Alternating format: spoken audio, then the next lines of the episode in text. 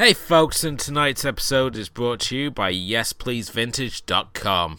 If you're in the States and a fan of vintage and upcycled housewares and clothing, give YesPleaseVintage.com a check for clothing, jewelry, homeware, and some really awesome finds. So go check them out now at YesPleaseVintage.com. And currently, if you spend over $60, you get free shipping on all orders.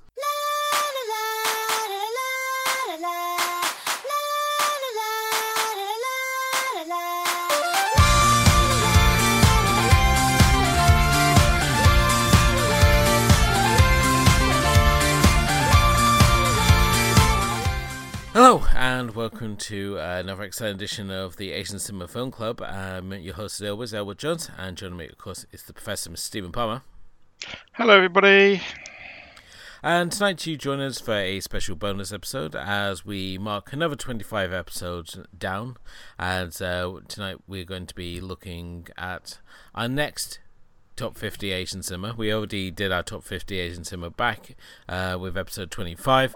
And, uh, you know, we thought because we've done another 25, why don't we just add to that list and uh, see what we uncover now? Because obviously, with the first 50, you sort of take off that top layer, all the sort of popular titles, and I think it's with the the next 50 that things get a really sort of interesting. We start getting into a little bit of those deep dives in uh, personal taste, and obviously, since we did that original list, we've done things, and uh, it was interesting to obviously see what would make our uh, our next 50 list. So, um, first off, I'm going to do my 25, and Stephen's then going to do his 25, and um, together that will give us our additional 50, bringing our top Asian cinema total to a nice 100.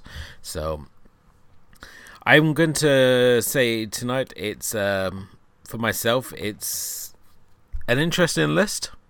I want to say. I mean, we could obviously do this list another night and perhaps end up with a few different titles here and there, but I'd like to think that a lot of the titles that made my list of sort of titles that have stood the uh, test of my sort of fandom, and I've seen them quite a few times. Have been on a pretty regular rotation. I mean, for yourself, Stephen. I mean, where does your list sort of fall? Is it again? Is that uh, sort of old favourites, or is some new ones in there, or? I think it's it's it's a bit of both. Okay. And also, last time picking 25 each, we had to be very. We had to set some rules. I certainly did. I set some rules up, like I could only pick like one film from a director or something, and things like that. Yeah. Which meant that there are films which I probably hold in greater. Um, you know, I, I, I like more there may be some that made the original 50 if that makes sense. Okay. So this this this time maybe it, felt a little a little freer.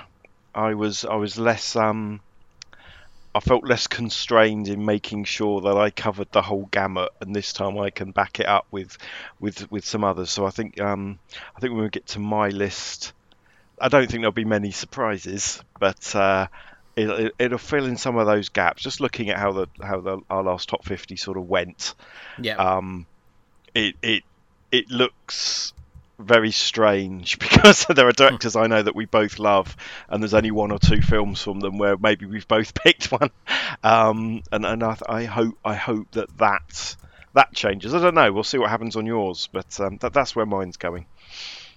Well, I guess without further ado, we're to kick off my list, and I'm going to go from 25 down to 1. I don't know how you're choosing to do your list, Stephen, but. Um, at, I uh, think that's the only way to do a list. to start the best and work gradually worse. It's. Shake things up. but um, at 25, I think is a film which is very much myself, as it uh, combines elements of both kaiju and wrestling, and that is the Calamari Wrestler. Um, this is from 2004 by Minoru uh, Kawasaki, who is probably best known as a director who likes putting giant animals into his films, as we've seen with Salaryman Koala.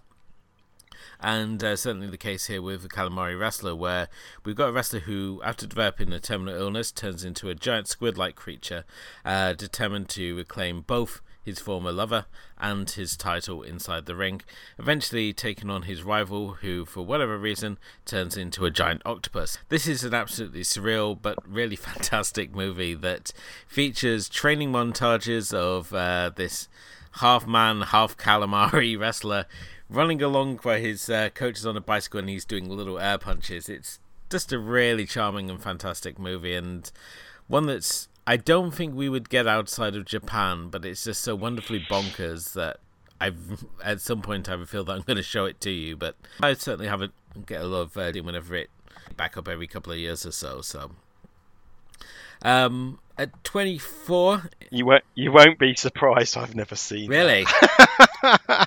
Jonathan Ross is a fan. I've never even heard. I've never even heard of it. But you know what? sold. That's a good start. Well, 24, I think you have heard of because it's a film that you recommended, um, and that is The World of Kanako. Wow. yeah, just a, a, film which I recommended on the proviso I didn't like it very much. Has made your made your top 50. That's fantastic. Yeah. Um, I mean, obviously, this is directed by Tetsuo uh, Nakashima this is a really grimy sort of film that probably wouldn't look out of uh, place if it was um, you put it alongside the likes of you know Bad Lieutenant or something by Harmony Korine or um, Larry Clark. Um, th- this was just a really, really unique dive into uh, into the dark side of society. It was almost like a less surreal version of Blue Velvet, the weird and wonderful turn as a former detective uh, goes in search of his daughter, only to uncover a much darker world in the process. Uh, if you've not seen this, it is available through Shudder, and I had a lot of fun with it. I mean, which is a really weird thing to say. It's like saying you had a lot of fun watching, you know, like thriller, A Cruel Picture, or SS Girls. It's one of those movies you kind of uh, shameful to admit you enjoyed as much as you did. But if you're looking for a sleazy fix, then World of Kanako certainly delivers, and at the same time features a real sort of bad lieutenant element to it. I mean, you could almost remake this with Harvey Keitel and have just a very similar sort of film. It's very it crosses over very well. So but I know you weren't uh, you weren't a fan of it, even though you did like the director's work to that point. I think I think I mean this is the guy that gave us Kamikaze Girls, although he also gave us um, Confessions, of which that you know um, yeah, which a film film I love very much, and and this was you know this this is just a, an extension of of his exploration into depravity, I suppose. Um, I can't deny it. It's amazingly well made and amazingly well acted, and it's just got so much going on to like. I just found it. I, I just found no one to love in the film. Every, everybody is detestable from beginning to end, um, and and I think that was my problem with it. I mean, I, am really happy that you really really liked it. Yeah. Um, that doesn't happen very often that, that I bring something that um, that you've never heard of or you haven't watched, and, and, and it has that strong an effect on you. So I'm I'm very proud of myself for getting this onto your list. But it's a film a film I I appreciate the craft, but I can't I can't love it. And um, yeah, in, in interesting, but I'm happy. Oh, that's good. Yeah, it's. I think it's because I like Abel Ferrara movies that it tapped into a similar sort of vein. It's sort of like when you want to watch something sleazy, it um, but something well made at the same time. And normally Abel Ferrara does that. And as I said, he did, you know, Bad Lieutenant, King of New York, um, and Welcome to New York as well.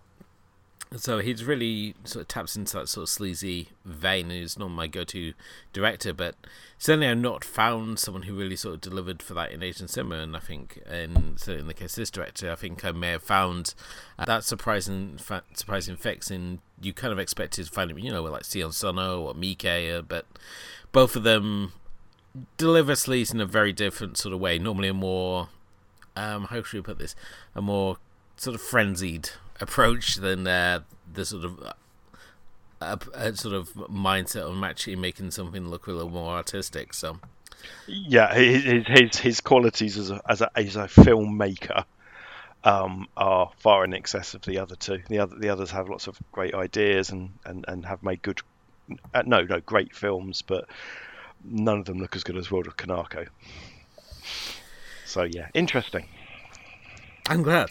Uh, that's firstly a few surprises on this uh, list here.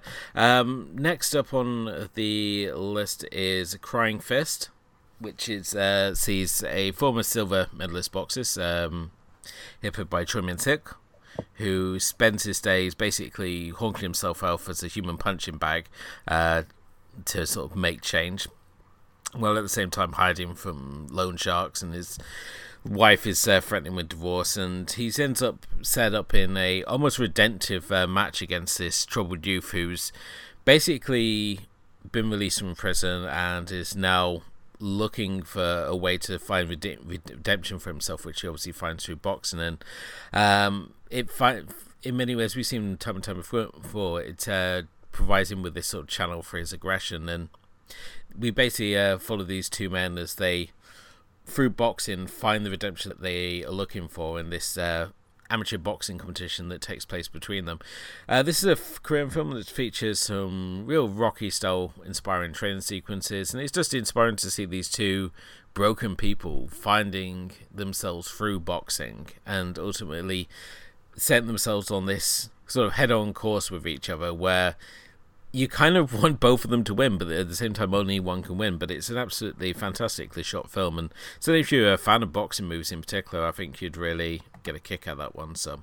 I I haven't seen that one actually. However, I'm a big fan of the director um, Ryu Seung Won, who did um, oh what did he do? He did No Blood No Tears. He did Arahan. He did um, oh what's the other one that I like that he did? Um, the Berlin File, which I went, I actually saw uh, at the cinema, bizarrely, um, and of course he's he's you know, he's, he's been involved in.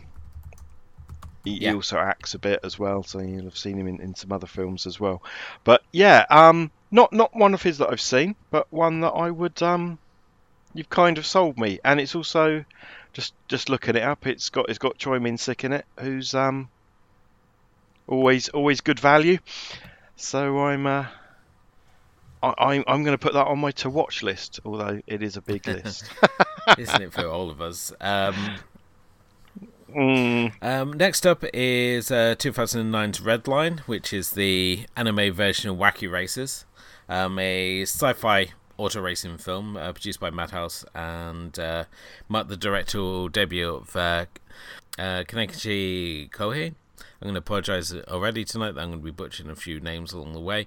Um, basically, it's a it's a high stakes race in the future where each uh, each five years the planet is chosen for the race to take place on with various of the various um, sort of extravagant and and very um, out there sort of characters uh, race each other in this deadly uh, race that where um, which is both highly illegal and in the case of uh, this particular race, which is taking place in the robot planet, um, of course, a military action as we see, and uh, this is just a really fun movie. It's absolutely stunningly animated, and I think even if you're not a fan of anime, if it's really sort of accessible at the same time as it sort of avoids all the usual anime tropes, it's just all about action all the way. It's just a real sort of old school title in that way, and um, I think, if, as I say, if you're a fan of things like you know Death Race and um, you know Fast and Furious movies and want to see like a really out there anime version of uh, of of that, then Redline certainly delivers uh, in that respect. It's not going to surprise you that I've never heard of that. Although, you know, I don't I think, that's, that's like a, yeah, well, that's a good um, or bad thing. I, I, I mean, often when you talk about things, I have I have an awareness of them. Um, never ever heard. Ah, yes. Okay. So right. Yeah. Sorry, I'm just reading the Wikipedia here, and uh, yeah, some other things. Um, okay. Links to it I've understood. Yeah. No, it sounds fascinating. Um, sounds a bit like a, a sort of uh, hardcore Japanese speed racer or something like that. So. Uh, yeah, definitely uh, taps into that same sort of uh, vein, vein of, of, speed racer. Definitely, I think it, again, it's one of those sort of uh, properties where you've seen the story sort of time and time again, um, but here it's just sort of taken to that sort of next level. It uh, feels like very much like a, a, old school sort of anime in that respect, of just like how sort of uh, out there and and just completely crazy it is. It's just sort of like if you're like a, a car nut, just sort of like, oh, how far can we push like extreme sort of vehicles and stuff. So Of course. Okay.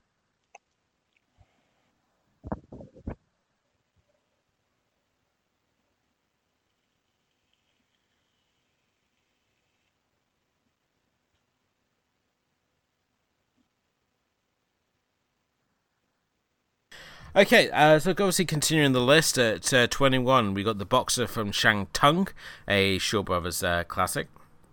And uh, here, the, um, a young guy named uh, Mei Young Chen arrives in Shanghai and befriends a local gangster, uh, Tansi, and who initially he's like reluctant to get involved in the criminal underworld and basically starts to get a lust for sort of power and starts his own sort of rise to being the criminal top dog. So, in many ways, this is like the kung fu version of Scarface, and we've talked before about the um, the movie Man of Iron, which is a spiritual sequel of sorts to to this one. But Boxer and Shantung is just absolutely a fantastic. Uh, little kung fu movie, and as I say, it's so different in the fact it's about this guy being slowly corrupted by power and trying to rise up a criminal enterprise rather than you know the heroic warrior taking down the uh, criminal enterprise. So it's probably most noteworthy though for the fantastic um, fight scene which takes place in a tavern, which essentially gets decimated, and oh well, he spends most of the fight with a hatchet lodged in his torso. But this is just a really fantastic um, kung fu movie. And uh, one that's definitely worth checking out. Uh, you can actually get on Amazon Prime, which is really great. There's a lot of good Shaw Brothers movies on there, uh, so definitely one worth hunting down. Um, at number 20, uh, we got Full Time Killer. Uh, this one sees uh, Andy Lau teaming up with Johnny To, and uh, this time also being joined by Wong Kar Wai as the two uh, basically play rival assassins. One's their sort of old hand who is uh, trying to get out of the game, and we've got a new up and comer um, who is basically trying to make a name for himself. And the two are basically set on this collision course to basically see who is ultimately number one. Uh, this is just a really fun sort of modern action shoot 'em up uh, movie. It's got uh, some really fun moves, and it's is it kind of uh, fun when you obviously look at uh, the new um, look at Andy Lau's uh, character who plays Tok. He's this uh, flamboyant um, assassin. So he's not when we uh, compare him to O, who's uh, like the old hand who's like doing everything sort of sully. He's kind of like Leon in the professional. And we look at Tok, who basically shows up wearing a Bill Clinton mask and paying homage to his favorite action movies and uh, has like all the subtlety of a half brick and a sock.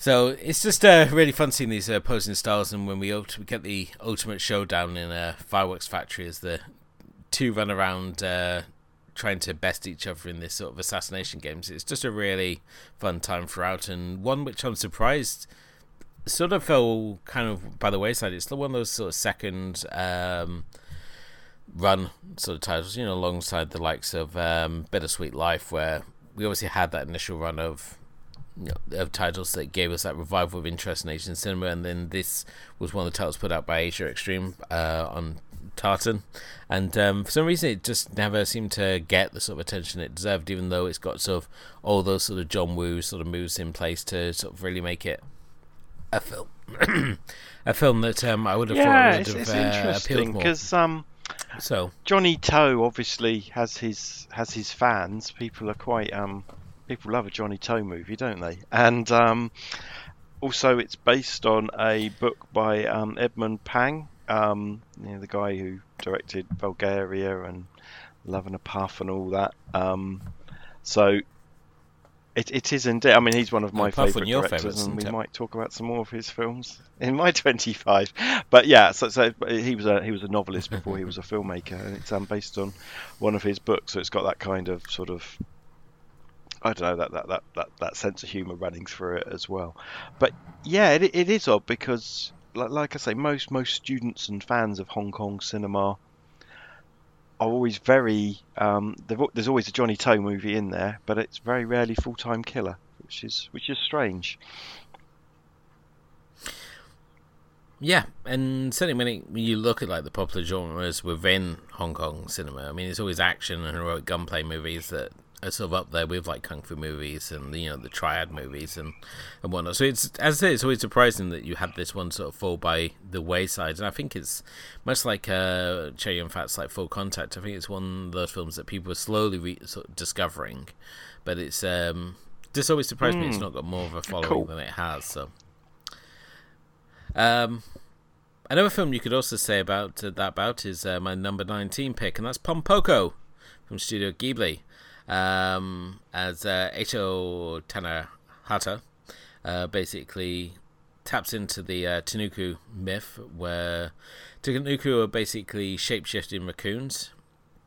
And we've seen them in numerous films before. We think um, Shunsuke Suzuki l- to cover the myth in Princess Raccoon, which was like one of his sort of final films. And here we've got that sort of classic battle between you know, nature and industry as uh, these raccoons are threatened uh, by urban development moving in on their woods and basically have to use their shape shifting supernatural talents to try and repel uh, the human in, in, invasion.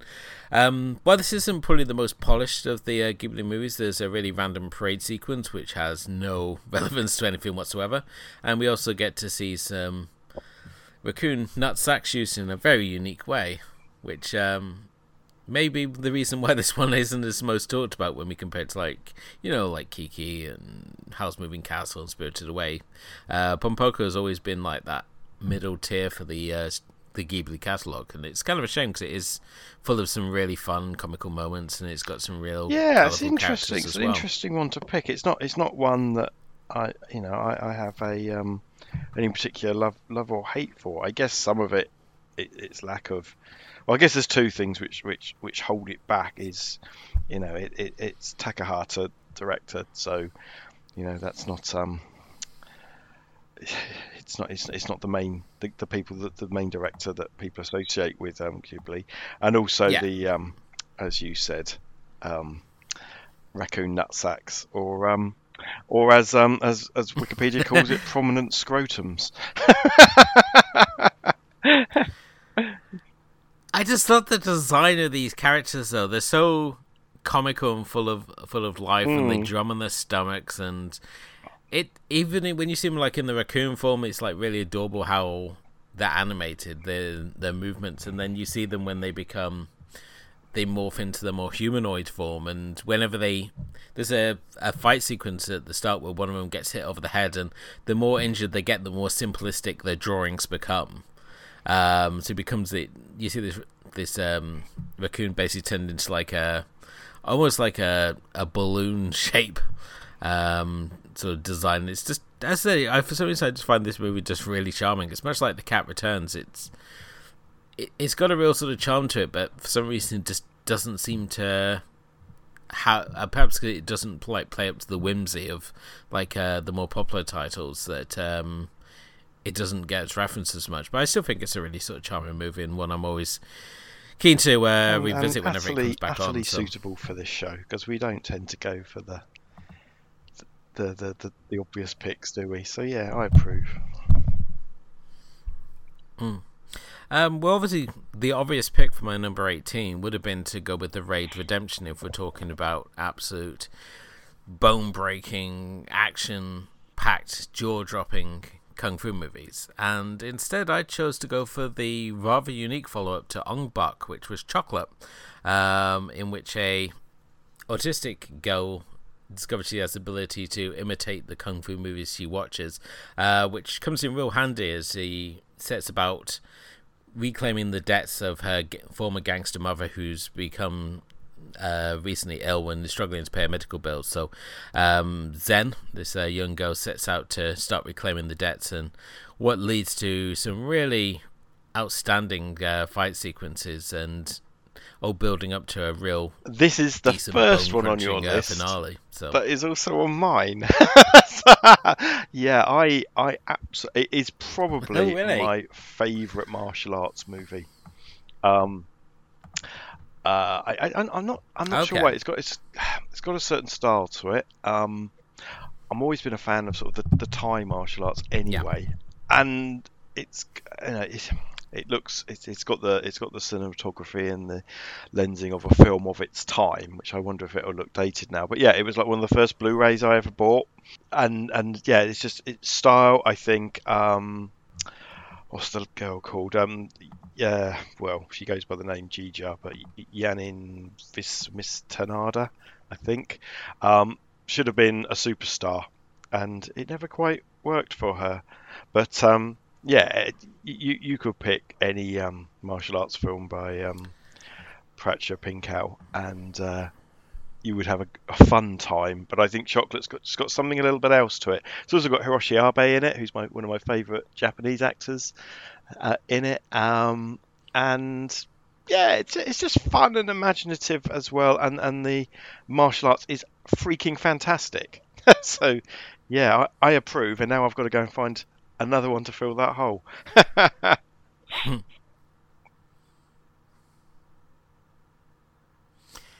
It's funny that, that this is the film Mm. that followed on from Ong Bak because obviously when Ong Bak came out and Tony Jaa basically disappeared for a num- number of months, and I think they ended up finding him in the middle of the jungle in a in a monastery somewhere. He would- was basically hiding out, and this is the film that they chose to do do as a follow up in the meantime. And it's such a a weird move to go from Ong Bak to this film, which is kind of sweet and got a real sort of charm to it, but at the same time has that and- same and, and like I sort said, it's of just standard really martial arts they action made, to um, it, so- Raging Phoenix, I think they made it the same year or the year after, which is which is fine and a lot of fun as well.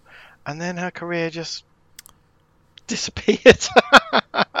um, I caught her in a um, Indonesian TV shows the last time I saw Mm-hmm. her. She was in the second series of Half Worlds, and the only reason I know that is because I had to review it for Eastern Kicks and just think, what happened to you, girl?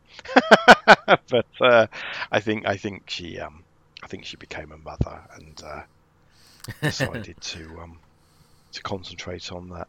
But yeah, she's kind of interesting because you know, obviously, you know, how many female action stars do we have? And and here's here's one who's Thai. Um, so so nice. Yeah, great great cool great movie. Um, probably one I was thinking about bringing along to the show one day. So hopefully we'll talk about it more then.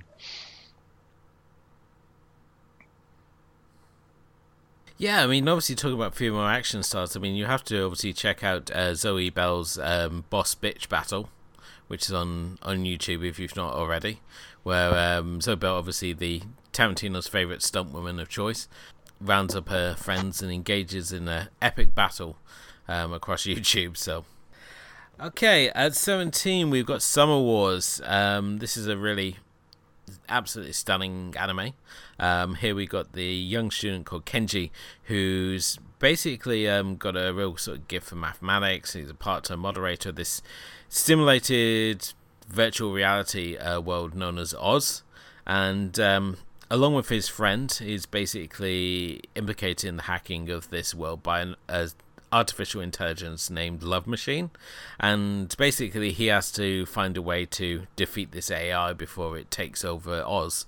Uh, this is a really stunning anime, and it's up there with the likes, you know, Paprika and of just the level of detail that's in this world, and just I think when you we the fact we've obviously considered Akira as being this benchmark of animation for so many years. I mean that came out around '86, and again we were looking at the the detail in there, and it took really until Ghost in the Shell before we saw that sort of level of detail in anime again, and then we have uh, these have films such as like Paprika and uh, Summer Wars that come out, and it just reminds us of just how good anime can be uh, in the right hands, and it's not always just about fan service and giant robots and explosions and extreme gore and tentacles and demons and schoolgirls and all that fun stuff. And uh, you can actually do some really fun and interesting stories with it as yeah, well. every, everything and you said. Summer Wars is um, just a real. I'm, I'm the guy who doesn't like this stuff, and I love Summer Wars. Um,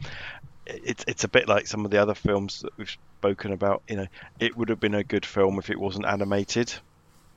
You know, to to me, it's up there with um, you know like Okay. Perfect Blue and the and, and the like. You know, the fact the fact that it is animated probably saves on the budget a bit, but uh, you know, it it, it, it, it has a similar, not identical, but a similar thing to something like you know Spielberg's Ready Player One, and I know. And, and, and I know which one I would rather. Oh yeah, definitely. Again. So Yeah, and it ain't Spielberg's one. You know, um, it's uh, yeah, re- really, really good choice. Um, I'm a big fan of uh, the previous film, The Girl Who Leapt Through Time, as well, which is um, the same same crew, I believe. Mm.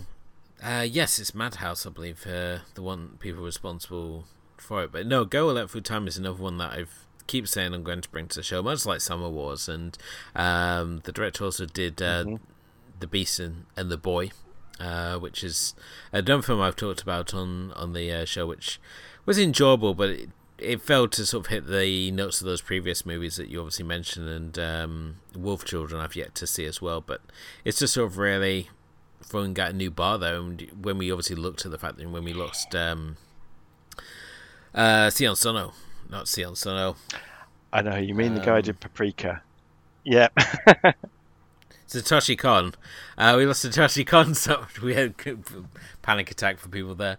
Um, we lost Satoshi Kon so early in his career, and you were sort of like, well, who's going to take up the mantle? And you see things like Summer Wars, you realise, you know, there are still directors out there who got some got some surprises to give us. So, um, now the next title I'm going to choose, I it's one that I sort of stepping in and out of every couple of years um, or so, but I feel that it's just very important in terms of Asian cinema and certainly in terms of cult uh, Asian cinema, and that's uh, Shinya Tsukamoto's Tetsuo the Iron Man.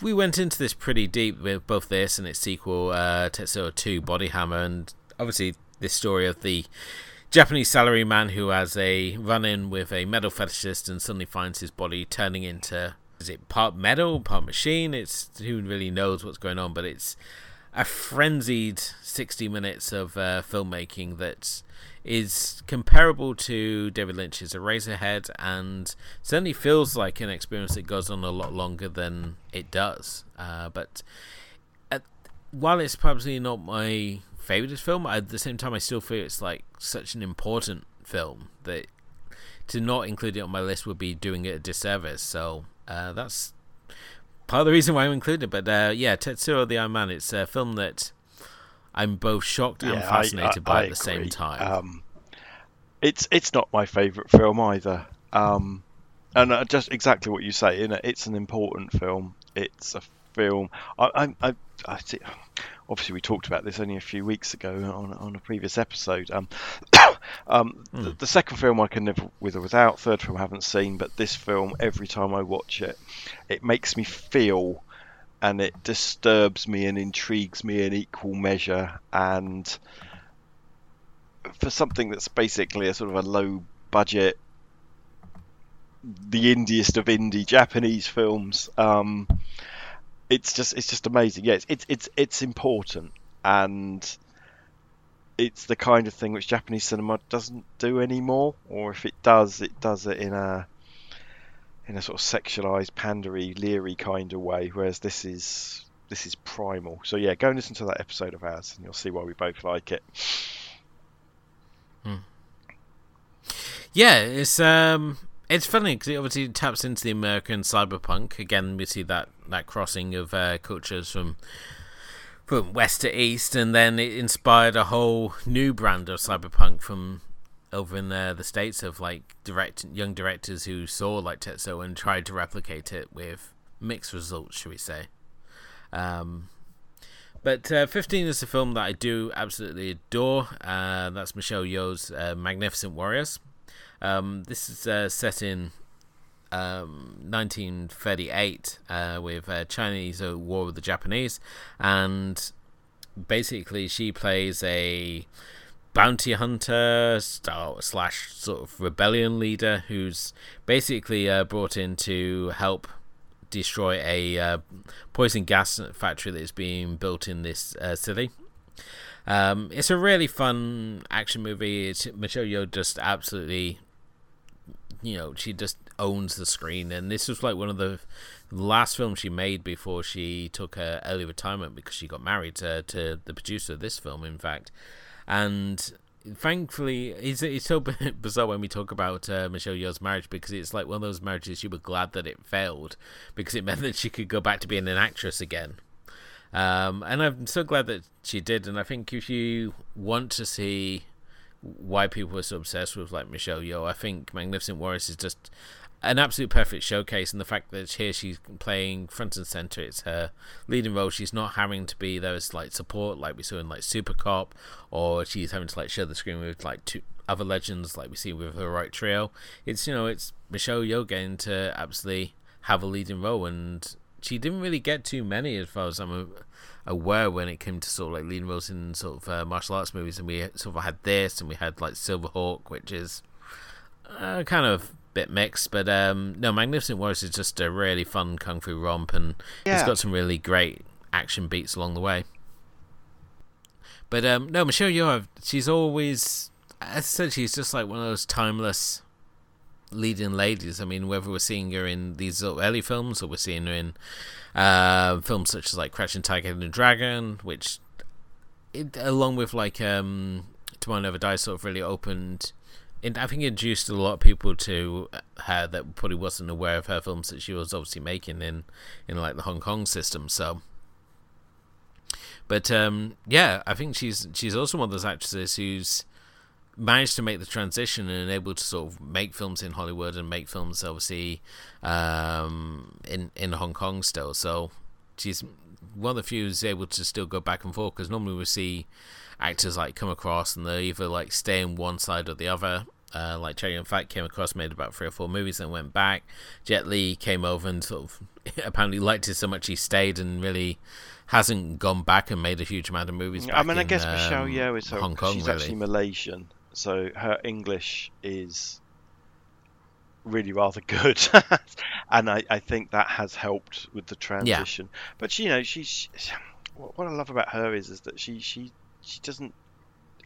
Yet, yes, she does turn up to be the Asian character, but in the, you know, if if you look at sort of roles that she's been in. You know, she's been everything from Memoirs to a, of a Geisha, Crouching Tiger, episode just start. Um, sorry, Star Trek Discovery, the TV show. Um, I really liked her in um, oh, what was the film when she was Aung San Suu Kyi? Um, uh, the Lady, which I know a lot of a lot of people didn't like, but she was really oh, really oh, yes. good in a in a purely dramatic role. Um, and that, mm, but she, she I liked she, in Sunshine. Just yeah, she's uh, obviously she's a Bond girl as well, but I think she was a, a very different kind of Bond girl if I mean that that film was a dreadful, tiresome mess, but um, I th- I seem to remember she was probably the best thing about it. yeah, I mean, she was sort of like the when you look at her sort of character, she sort of was following on from what they started with Goldeneye, where they were going to have like tougher Bond girls. They weren't just going to be these damsels in distress. And I think she really, the fact that she's a, a Chinese secret agent um, she's there with with dual machine guns, which she actually said she regretted because she pestered the director for like weeks and weeks about having two machine guns, and then she found out she could barely hold them up, so she was like not wanting to like go back on her word. So she, you see her like just struggling to hold these two guns like constantly. That's why she's constantly like jumping out yeah, at people I mean, in that film. A, so. a, proper, a proper superstar of of both East and West, I think, and um, I, I can't help thinking I yeah I've done her a disservice because I, I've watched so few of her films. Okay. Um, next up is the movie spin-off of a series which I've just banged on and on and on and on about, and that's Girls und Panzer, the movie. Um, Girls und Panzer is probably one of my favorite anime series. It's up there with uh, Kim Kill. Um, and uh, more recently the likes you know like my hero academia and one punch man are just these really fun anime series that don't um, tend to fall into the usual sort of traits of uh, of when people think of like the anime anime series and I to, even though Girls und Panzer was a short 12 uh, episode season. Uh, the movie just was a perfect complement as it uh, sees the girls of Oarai Academy, who, despite the fact that they win the championship to keep their their academy open, um, and now find that they're having to take part in another uh, match against a university team, Sensei Do. who in a battle which uh, sees their eight tanks going up against 30 tanks. Um, while the first one was kind of like grounded in tank tactics and had sort of like a light-hearted comedy to it, uh, this one just goes full pelt with just the comedic antics. So if you want to see tanks flying through the air and doing outlandish things, um, this is just a really lot of fun, and it just doesn't take itself too seriously. It's not full of fan service like uh, we've seen with other similar series such as like Strike Witches. So it's uh, it's just like a really fun, accessible, you know, cute girls and tanks anime, and I think it's a perfect uh, complement to to the uh, series. Um, now I'm just hoping that uh, they hurry up and release the final episodes of this uh, final chapter series that they're currently releasing theatrically at the moment. So we've had the first two yet, uh, still waiting the dubs or subtitle releases. So hopefully they hurry up and get those out soon because uh, this is a series I really want more of. You've spoken about it before. Obviously, I've never seen it, but you know, you you do you do you do speak about it Netflix. with such um you know such passion. I feel I feel bad that I haven't followed it up, and uh, oops, sorry, yeah. So um, yeah, maybe maybe I will one day. Maybe. Yeah, you've got to watch that, Cowboy that's Bebop well first. because So. we're already in June. Oh. Um, next one is a film, uh, which is part of a trilogy. Which, uh, if we're to believe Tarantino's writing True Romance, is the perfect date night, and uh, that's the Street Fighter with Sonny Chiba, here who plays uh, Terry, who's basically a killer for hire, who gets caught in the center of a Yakuza Chinese triad plot to kidnap the daughter of a wealthy oil executive. Uh, this is really sort of noteworthy for being the first film to receive an X rating in the United States, solely for the violence. Uh, in the UK, it was released as Kung Fu Street Fighter, which I believe is just to avoid that confusion with the Charles Bronson movie Hard Times, um, which was originally initially released as the Street Fighter here in the UK. Um, it went on to spawn two sequels, The Street Fighter uh, Returns and Street Fighter's Last Revenge, as well as the sister Street Fighter um, saga of films, which is also really fun as well. Uh, but no, Street Fighter's just Sonny Chiba doing what best. He's just Yeah. a, a badass who does bad things to bad people. Um, yeah, no, yeah, I, I, I, I can't claim to be uh, um, particularly well versed. I'm, I'm, I'm aware of this film. I've actually got the Sister Street Fighter collection, but I've only got around to watching the first one. But uh, I guess that that doesn't count, does it? As in this, but, yeah, Oh, right. I'm aware of. I'm a. I'm aware They're of nuts, Chiba, those films so, are. Um, he deserves his place on this list. Um, next up at 12 is Tiger on the Beat, uh, which sees Chow Yun Fat and Conan Lee as a mismatch buddy comedy team. Um, basically, Chow Yun Fat does the heroic gunplay, Conan Lee does the hard kicks. It's just a perfect blending of style, as I like to add the tagline, the kill you all kinds of dead. Uh, this film's also really notable for featuring uh, Gordon Liu. Gets involved in a chainsaw duel with uh, Conan Lee in the fantastic finale, uh, which is just absolutely just packed with uh, so much originality. But um, this is a film was also directed by uh, Gordon Liu, who um, shows himself just as capable behind the camera as he is on the screen. But um, no, it's a really fun action comedy and one well worth checking out, especially if you're a fan of like 80s. I, I've Hong never heard of this one, and I feel terrible because it sounds like the kind of action, sort of Hong Kong 80s action comedy nonsense that I adore. so this one's definitely going on the investigate list. Um, now, at number 11, I've got a slight change in the list I sent you, so this is going to be fun for you. Um, is another anime, and that's Patlabor, uh, which is the first full length adaptation of the anime series, um, in which the police use giant mecha or giant robots to the initiated uh, to help keep law and order in the uh, city. This is from the uh, director of Ghost in the Shell, but it's a much more light-hearted uh, fare and certainly less deep on the old philosophical musings than that film was. But at the same time, it's a one-part detective story, one-part giant mecha, um, all rounding up in a huge giant mecha brawl as a uh, strange virus is sending mecha wild in the city. This is just a really fun film. Even if you've not seen the series, it's really easy to get into and, and pick up. And there's also one of the animes out there which has just got a really fun dub as well. So if you're not a fan of subtitles, this obviously I'm on a run uh, of I haven't seen it.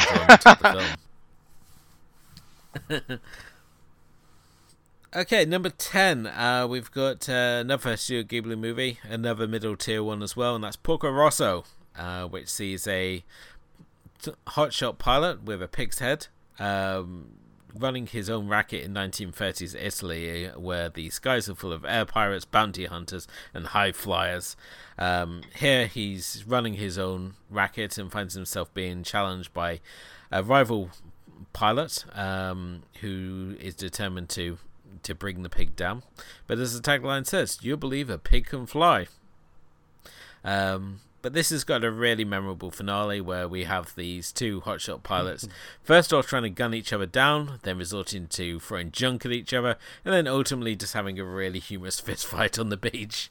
There's just nothing not to like about this film. I think it's just got so good natured. It taps into Miyazaki's love of flying machines, and it's just so beautifully shot and animated and in many ways feels like a spiritual sequel as such to uh, Laputa Castle in the Sky. Just yeah, I mean, this is both this films is, feature um, a group of sky pirates. This feels like a Miyazaki passion project. Um, he made the other film, didn't he, about the people that uh, the, the more recent one about someone who invented an aeroplane or something like that. Yeah, that's right. Um, which there was some issues around that, but um, oh, the Wind Yeah, he obviously loves that stuff. And and Yeah. um, this is my stepfather's favourite. Well, I think it's one of his favourite films. So um, yeah, it's got got some crossover the generations as well. Um, it's a beau- it's beautiful as well. Actually, I think it's one of the most attractive um, Ghibli films. Um, don't don't know why. I just think it's, it's got a really nice really nice style about it. So yeah, unusual choice I would say. Um, very much the as you were sort of suggesting that sort of second rank of them the, the one for the completists. But if you, if you haven't seen it, it's it's well worth um, well worth checking out because you know pigs and planes can't go wrong. Come. uh, number nine is another film that I feel never gets the due it uh, deserves, and that's Save the Green Planet, um, a film which is currently set to be remade uh, by the director. Um, the film sees a young man who believes that aliens from Andromeda are about to attack Earth, and that he's the only one who can prevent them. And teaming up with his circus performer girlfriend, kidnaps the executive of a pharmaceutical company, who he believes to be an extraterrestrial. Uh, what follows is a film which plays jump rope with genres, as we see it go from being a light-hearted comedy to a torture comedy, and then ultimately a very dark thriller in um, a film which just somehow manages to move effortlessly from one genre to the next. But this is certainly a really unique film, and certainly one to check out if you would like And this is the second film um, that was going to be on my dark. list. so uh, yeah, I really like it too. and um, we spoke about it a couple of weeks ago, um, which made me realise I didn't actually own it on DVD, which I have since. Um, I've since got the old Tartan two discer, um, so I'll um, I'll be revisiting that very soon. But it's it's it's it's an amazing film. Uh, we, we talk a lot about sort of the genre jumping that can happen in um, in Korean cinema, and, and this film is the poster boy for that. It's um, I think we talked about it when we were talking about um, oh, it was a gangster film we watched? Um, Bittersweet Life, um, and, and and you know, it's yeah, it it, it, Yes. changes what's going on. It's crazy, and, and and the director didn't make another film for years after this. Um, but then why would you if you've made something as magnificent as this? And um, yeah, it's as it's as high up on your list as it is on mine. Um, in fact, nearly made my first twenty-five. So um, yeah, great movie. Number eight is another kung fu classic, and that's Jet Li's Fist of Legend, his remake of Fist of Fury, the Bruce Lee classic. If you've not obviously seen Fist of Legend, it's one of the most outstanding films of Jet Li's filmography, uh, including a really lengthy fight sequence, which is certainly up there with the likes of Once Upon a Time in China 2's uh, fight against Donnie Yen, um, as being one of those outstanding sort of martial arts sequences, and certainly watching it now, it's a really interesting adaptation of the Bruce Lee movie. Because I mean, Fist of Fury, while it's certainly good, I never really rated it as one of being like one of the top Bruce Lee movies. How we always sort of leaned away to, the, you know, the likes of Enter the Dragon, of the um, and Where the Dragon, rather than um, Fist of Fist of Fury.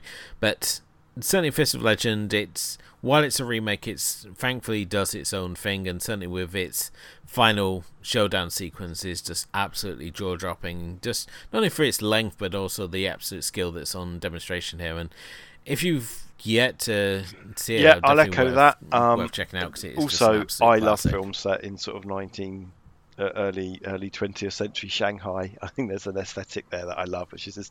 And I'd also recommend the sort of pseudo sequel um, that stars uh, Donnie Yen, uh, Legend of the Fist Return of Chen Zhen, which is is, is also a, a bundle of fun as well. Um, so yeah, good another good call. Not going to disagree with you. Cool.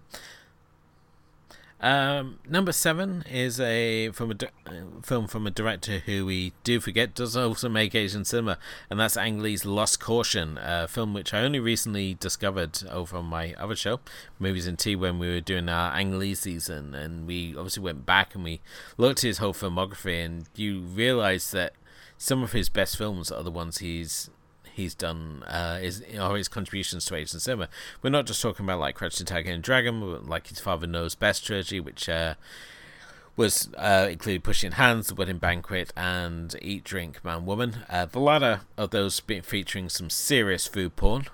Uh, but Lust, Caution is an absolutely outstanding thriller in which a group of students decide to assassinate a government official. The film itself can really be seen as two separate films as uh, we have the sort of initial assassination attempt by the students and then we see some of these uh, students come back again and uh, teamed up with the rebellious forces to try and take a second crack at assassinating this government official laying a honey trap plot uh, which uh, ultimately gets rather confusing when real emotions start to cloud people's judgment. But um, no, Lust, Caution, if you've not seen it and perhaps dismissed it because of it being an Ang Lee movie, really doing yourself a disservice as this is one that is just really checking out. Um, it's just absolutely fantastic, even if it did end up with the leading lady being blacklisted for a number of years and yeah. to hang out in. Do you know, it's, it's weird. I think I need to go back and watch this film because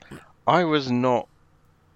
Um, I was not as enchanted by it as you were. In fact, I seem to remember I was quite bored. But but I Hmm. I wonder I wonder if it's that's one of those things. Oh, just- really? Just, the time I happened to watch it, I just didn't get into it, and maybe I'd enjoy it now more because you have. Um, you've spoken about it a few times. Obviously, you've talked about it over on movies and tea as well. Um, it's clearly had an effect on you, and obviously the sort of films that I give you that bore you mean means that if I've been bored by it, it can't it can't be right. So I um I remember it being very lush, very very well produced, very well made. Um, big fan of, of, of the two leads. You got a bit Yeah. of Joan Chen as well, and um, and uh, Taiwanese pop star Wang Leehom's in it as well, if I remember rightly. So I think I'm going to revisit this because I must be wrong. Hmm. It's. I mean, it's, I'm not gonna lie. I mean, it is a long film, but at the same time, it doesn't feel like it's going on for long as it long as it does. And the story, saying the story and the plotting is really engrossing. The production value, as you mentioned already, is just absolutely lush throughout. So, it's. One of the films I saw it and then I just couldn't stop really like talking about it. I was like on all the all um, my usual Facebook hangouts, you know, like Asian Cinema Takeout and Gemma's Guide to Midnight Cinema, just going, has anyone seen Lust, Caution? Lust, Caution, you have to see this movie. So I got um, a little overexcited about that one, but no, I think it's a real hidden gem in the Ang Lee's filmography. And up there, I look with the likes of, you know, Wedding Banquet and uh, Eat, Drink, Man, Woman as just these films that you don't realize that Ang Lee directed because you get caught up in like you know Brokeback Mountain and the Ice Storm and Crouching Tiger and Hidden Dragon and while those films are certainly good, um, I think that his films that he's done, his contributions to Asian cinema have just been so above what he was uh, obviously doing within like the Hollywood system. So yeah, that, no, absolutely. In my humble opinion, anyway. Um, number six is a, another kung fu movie. It takes the concept of what if we made the training sequences the whole movie? I'm of course talking about God Gordon Liu's 36 Chamber of Shaolin, uh, another Shaw Brothers classic, as uh, Gordon Liu plays a young man who joins the Shaolin Temple to fight back against the oppressive Manchu government, and uh, basically he has to work his way through the 35 chambers of Shaolin, initially deciding that he can start at number 35, only to get his ass royally handed to him and send him way back to number one. And it's just such a fun kung fu movie, just seeing how he develops this sort of fighting, his fighting style, um, and how he tackles each of the challenges these rooms present. Just a really uh, fantastic film. Another RZA of uh, Wu Tang Clan's a big fan. He uh, there is a DVD out which he provides the commentary for. Um, I believe it's Celestial Pictures release that uh, has that because their release of uh, King Boxer or Five Fingers of Death has Quentin Tarantino doing a commentary for it. Uh, but this film did spawn two sequels: uh, Return to Six Chamber, uh, Phase Chamber, and uh, Disciples of Phase Six Chamber, uh, both of which are, are great in their own respect as well. But um, no, Phase Six Chamber Shaolin, I think it's just a real sort of standout kung fu movie, not only for Shaw Brothers, but just as for its addition to the genre, and rightfully it was recognised in the 1001 movies to see before you die, where it's uh, yeah, definitely it deserved a place. At number 36 on our list. Um, yeah, I mean it's it, it's a classic of the genre, whether you like kung fu movies or not. You know, it, it's, it's it's it's it's a Shaw Brothers standard. Um, there's a handful of them. Um, or films like that, and, and, and you were going to always pick one of them. In fact, I'm surprised it wasn't on our original 50. Actually, it's it's it's so iconic. So, and absolutely, it's um it's uh, inspired the RZA quite a lot because I'm pretty certain loads of it's been put onto uh, Wu Tang Clan albums and his own stuff as well. they they do, yeah. they love the Shaw Brothers. They uh, um, and it's it's fun when you go through like the Wu Tang albums and you like try and find all the references um, that they have, and just the, I mean the fact that these they are extremely knowledgeable about it. It's not just a gimmick. It's not like oh let's be like kung fu yeah, uh, hip hop artists. They, they actually do know this. about it a lot. You know, um, they, they, they would watch these stuff. movies. This is something that they would bond over, and and yeah, and, and, and all the little clips and the ideas and the words are all, all in their music, and obviously that fantastic video for Gravel Pit where the where they where the kung fu guys turn up and fight dinosaurs and stuff. Yeah, fantastic. I'm a fan. um, Fantastic. Uh, okay. Number five is another martial arts movie. Uh, there's quite a lot of them on my list. Um, this is another one which falls in the same sort of category as the likes of Tiger and Dragon. It's sort of escalating the genre to that higher echelon. And I'm, of course, talking about Jet Li's final martial arts epic, Fearless, uh, which is a biography of Chinese martial arts master Huo Yuanjia who's the founder and spiritual guru of the Jinwu Sports Federation.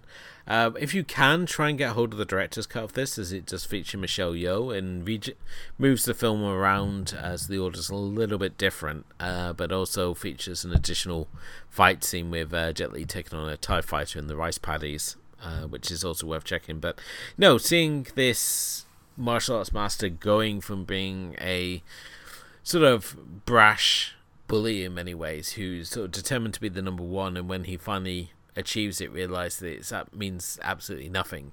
Um, Self exiles himself and rediscovers himself to come back and really empower the Chinese people. And it's a film which features so many memorable moments. It's got the wonderful showdown sequence, which, if you're watching the original cut, you get to see the start of um, at the beginning of the film. If you're watching the director's cut, they actually moved the whole of the tournament sequence to the end.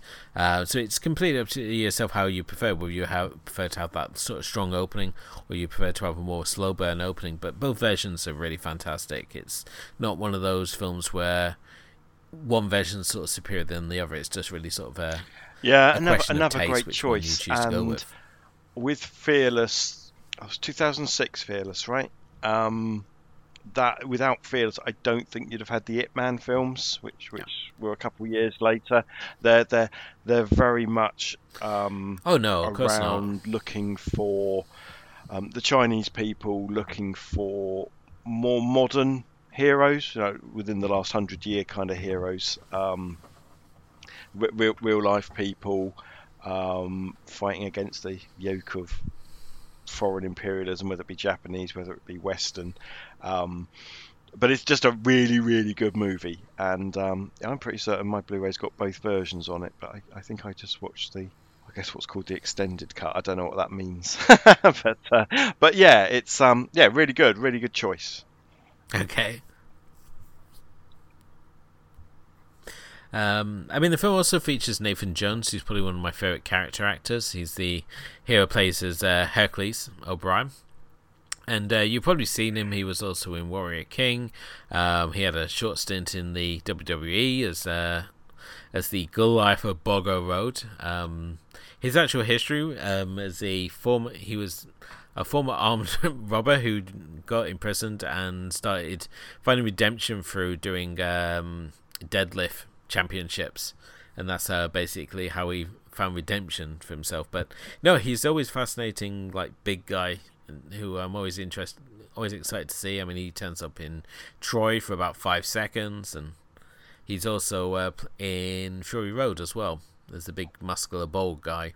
At number four is a film which I think we both really enjoyed when we covered it on the film on the uh, show, and um, it's a surprisingly another Christmas movie which I'm constantly told doesn't exist within Asian cinema, but yet we keep stumbling across them. Um, so I'm of course talking about um, talk about Satoshi Kon's Tokyo Godfathers, um, in which a trio of homeless people discover a baby um, on the streets of uh, Tokyo and set out to find the set out to reunite it with parents along the way, finding more about themselves. And I think this is just a really touching film. It's a real departure from Kon's usual um, sort of areas of interest, which are more like thrillers and dreams um, and sort of surreal worlds. And here he gives a very sort of grounded and very touching tale of these three homeless people just trying to find the parents of this this young baby they stumble across, and along the way you sort of learn how they came to end up on the streets and. In many ways, they I find their own this to the show, for and it was the first time watched it, and I absolutely themselves. loved it. And and you know, it's not only just sort of a touching story. Yeah, it's set at Christmas time, and but but there's there's this sort of level of detail about it. Uh, There's a there's there's obviously the whole um, sort of a positive uh, transgender person in it, which is not something we always see in Asian cinema. Um, and yeah, it's just really, it's just really, really nice and touching, and a very un-Elwood-like film. And I, I just we both we both really enjoyed it. Um, so yeah, good call. Okay, uh, number three um, is a title which I think will come as a little surprise to anyone, and that's uh, Godzilla vs. Gigan. Um, this is one of my all-time favorite uh, Godzilla movies. It's up there with Destroy All Monsters, which made our previous list. Um, this time we get to see uh, Gigan and uh, King Ghidorah team uh, teaming up to take on the forces of Godzilla and Anguirus when space aliens decide to try and take over the world using these monsters, um, all under the cover of a Godzilla replica building, which they use as their base of operations in a Monster World theme park. Um, this is a film most noteworthy for featuring Godzilla and Anguirus talking, which, if you're watching the Japanese uh, cut, will feature them talking in speech bubbles, or if you're watching the dub, features some really bizarre voice acting uh, where they try to have these two characters talk. But funnily enough, this wouldn't be the weirdest thing to ever happen in a Godzilla movie. As uh, let's not forget in Godzilla vs. Hedorah or Godzilla vs. Smog Monster, he flies. But um, no, I think this is just a really fun movie. It features four of my all-time favorite monsters from the Godzilla MonsterVerse. Um, well, funny enough, and, this was uh, on my list. No, it's it just fun all the Um, way. Although I am aware of it now. I would have been talked about this surprised if it was. Bubbles.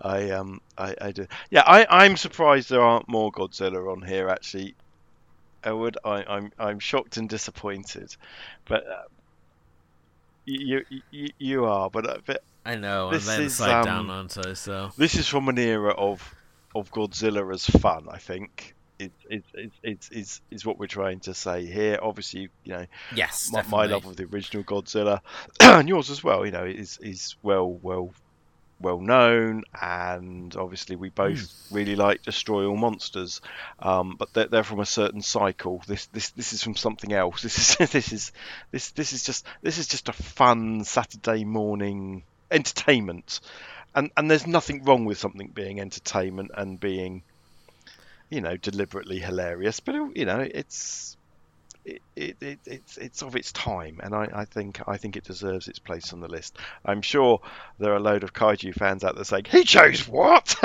but uh, but but we don't care. Ah, I, it didn't. No, I just. I don't know how am I supposed to appease these people. Then again, I keep hearing people saying that uh, that Godzilla vs. Biolante is their favorite movie, and I'm thinking, really?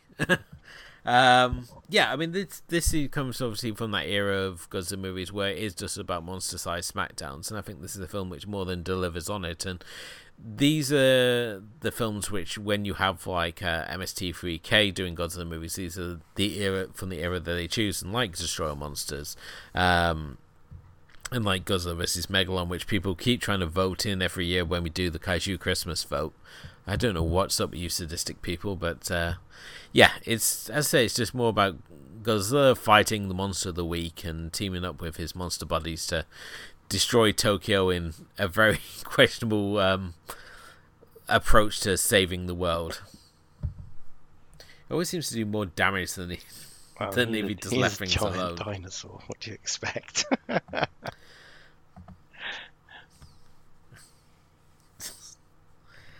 Um, it's funny when there's a meme going around where it's like, "Oh, Sound of Thunder." Knowing our luck, it must be Godzilla coming, and I keep feel be threatening to like put like the most nerdy answer and to see how much we can bum people out. And going, oh well, if it's this era Godzilla, then it would be clearly be fine because it's more of a Darwinian Dark battle for reflection of the, of the resources, so- nuclear age. Yeah. Um.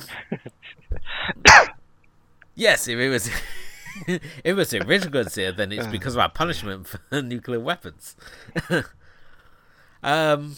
Okay. t- uh, Two. Again, we're tapping up the Studio Ghibli catalog, who have once again done wonders for this list. Um. But this is a a top tier Ghibli title, and that's Kiki's Delivery Service. Probably the most charming anime you can see. I've seen people who just watch like Ultra Violence and heroic gunplay movies who absolutely adore this movie.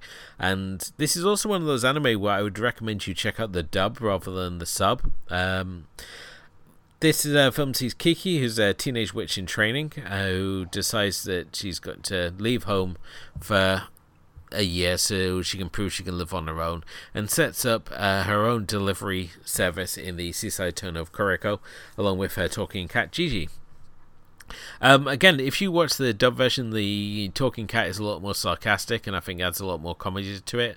He's kind of a little more straight laced in the uh, the sub version. So, but um, I really like this one. It's again, it's tapping into Murakami's favorite things of flying, and this certainly more than delivers. It's it's just a really charming anime. It's not full of like high peril and devious characters. It's just you know just a charming little anime about a witch who runs a delivery service.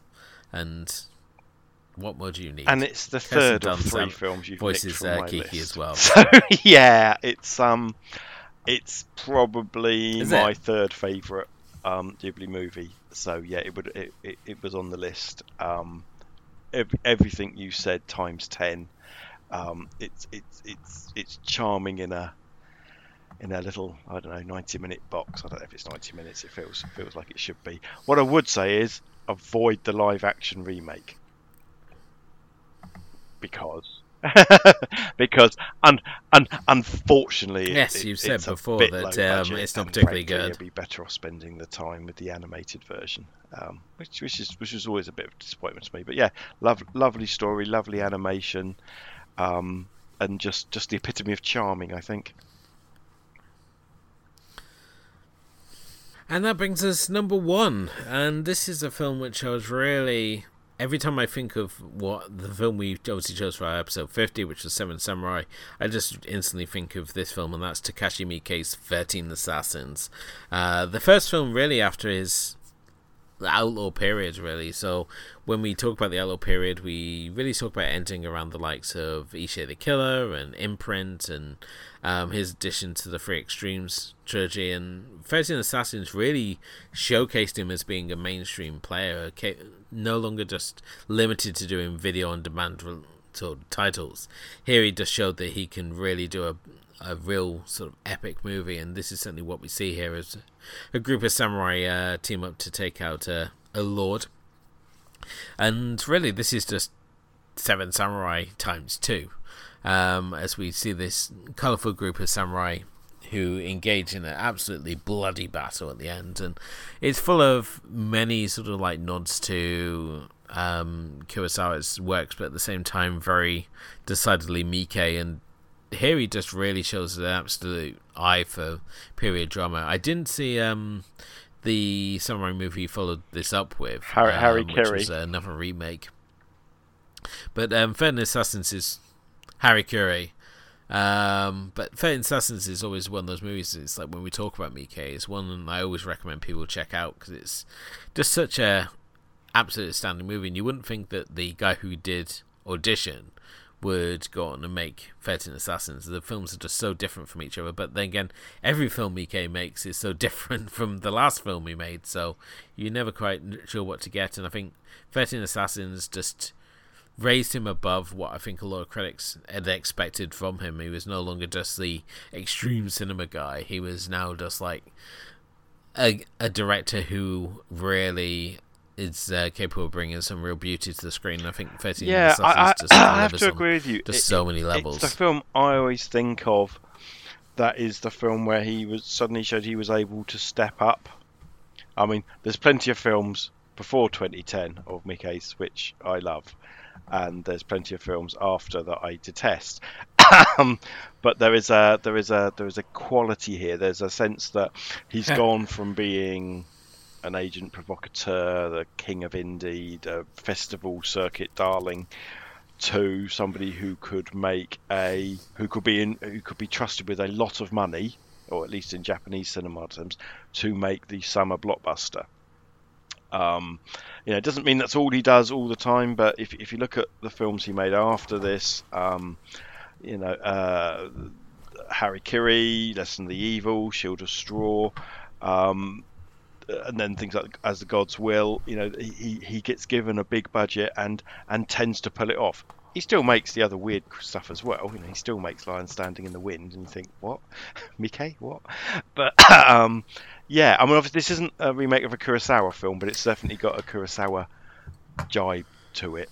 Um, and uh, yeah, in, in, an interesting choice, but I absolutely understand why you've picked it because you know it's it's one of our main guys.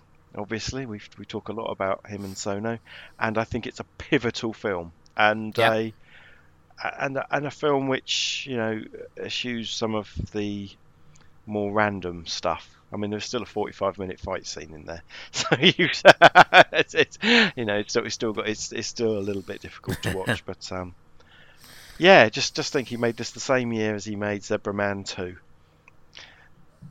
That's our guy. Zebra Man 2 isn't very good.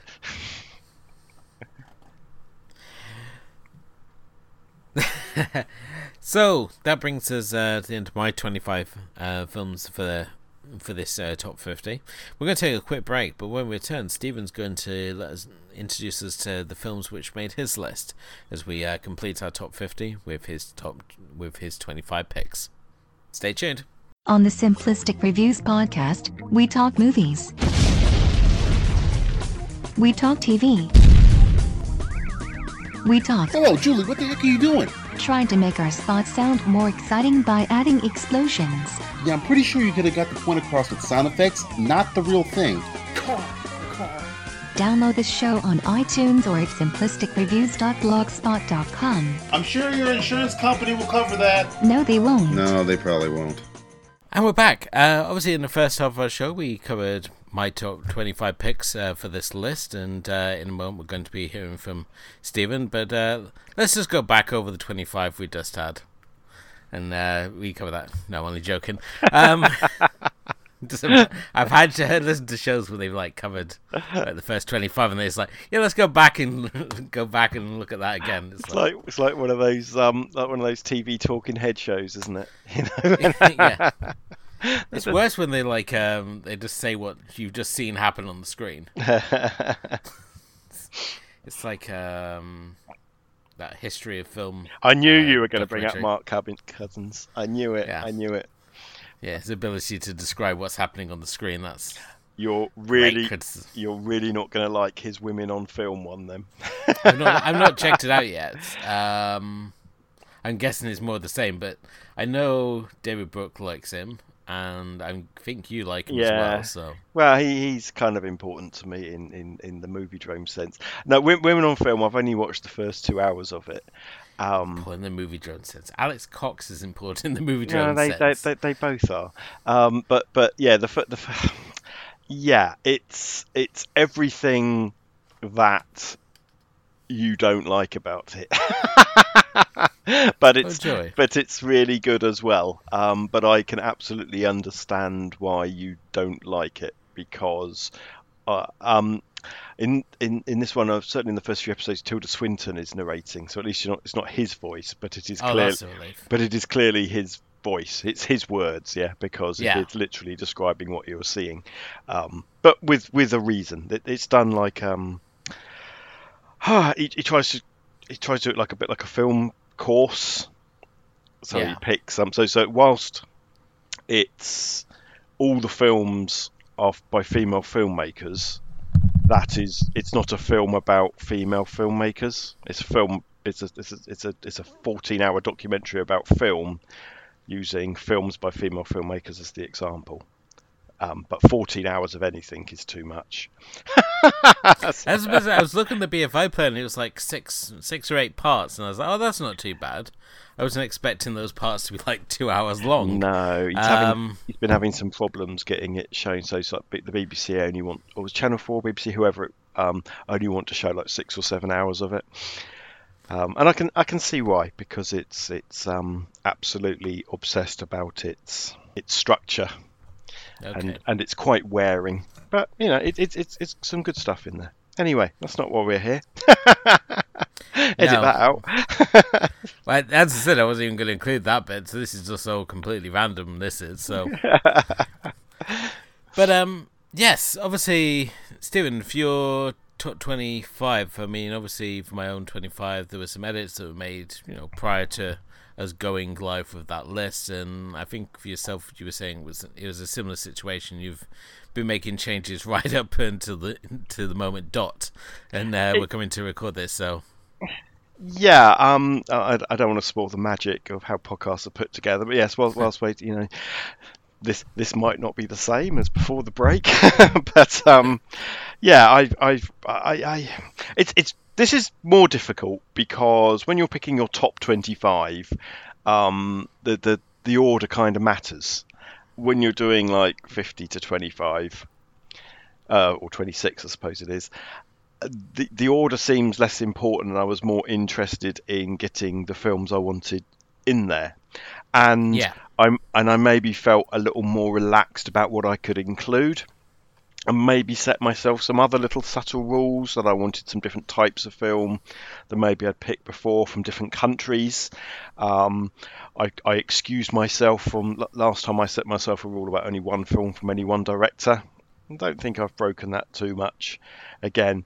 But yes, then then you, I'm happy with my 25 or maybe 27, but you know, there are a couple flipping in and out. But then it was, oh yeah, but how how should I approach them? You know, if, if we're going to have a countdown. So yeah, I've I've been I've been messing with the order a little bit, but but to be honest with you, uh, other than maybe the top two or three, the rest, um, depending on how I felt on any day, could could shuffle around.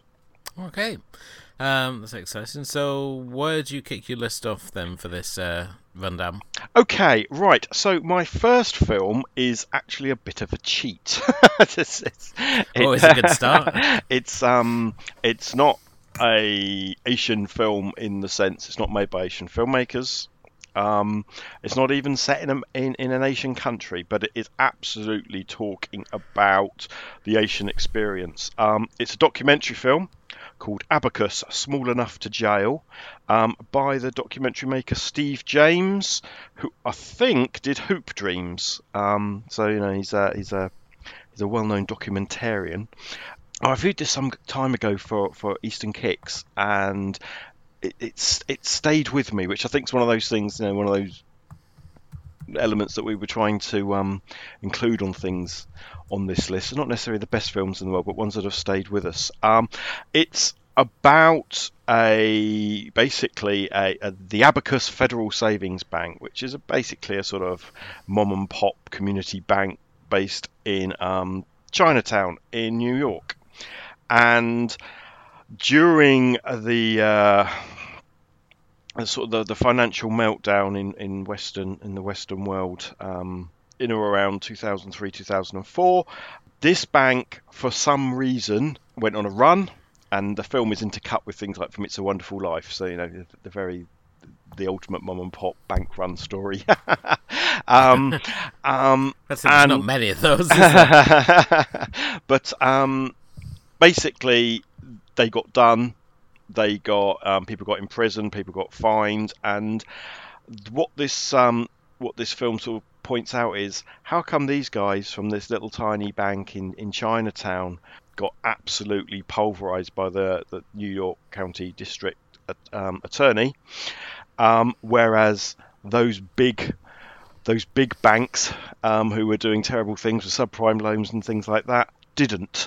And is this really some kind of um, classic American anti-Asian racism. Yeah, really, really fascinating documentary, and it just stuck with me because because American history and modern American history fascinates me, especially around the race relations and things like that. And it's just it's just a really good and really interesting um, film. So that's my that's my number twenty five. That's that's my first cheat. There's another one coming along. At number twenty four, I have a South Korean film um, called Sunny. Um, there are two South Korean films called Sunny. This is the 2011 one. It's um, it's a comedy drama um, by uh, Kang Hyung Chol. Um, basically, it tells the story of a group of women over two time frames. Um, we have a modern day story where um, a woman basically comes across an old friend who's dying of cancer, and sort of cha- and, and the guy, the, the woman dying of cancer, sort of challenges the first friend to, to, bring the old gang back together again this is then intercut with a story of them back in the past in the 1980s. Now, we've spoken about 1980s South Korean history before many times, so it sort of has that um, that kind of um, running theme about what it was like in South Korea in the 80s, you know, and, under basically military junta, really.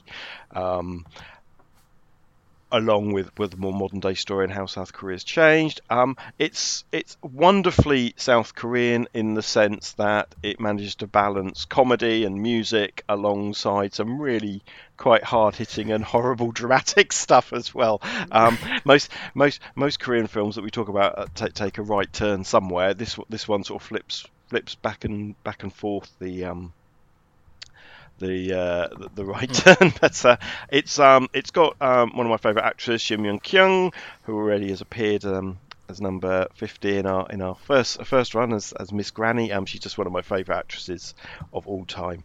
Um, yeah, but it's it's just a huge amount of fun, but it's also got this sort of historical bent to it as well. So that's that's my number 24.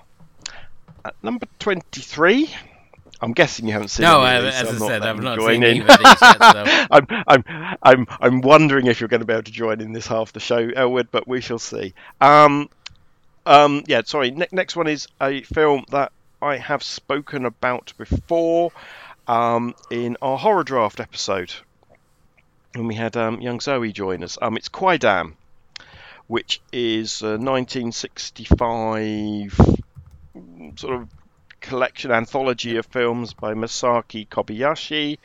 Um, basically based on a whole bunch of old um, Japanese folk tales. It tells sort of four separate, unrelated stories. Um, the black hair, um, which is uh, which is basically sort of the prototype for um, stories like Ring that we and and um, Dead Friend that we films that we've spoken about. Um, the Fantastic Woman of the Snow, um, the Hoichi the Earless, and and a little short one called In a Cup of Tea. Um, uh, it's an astonishing piece of work.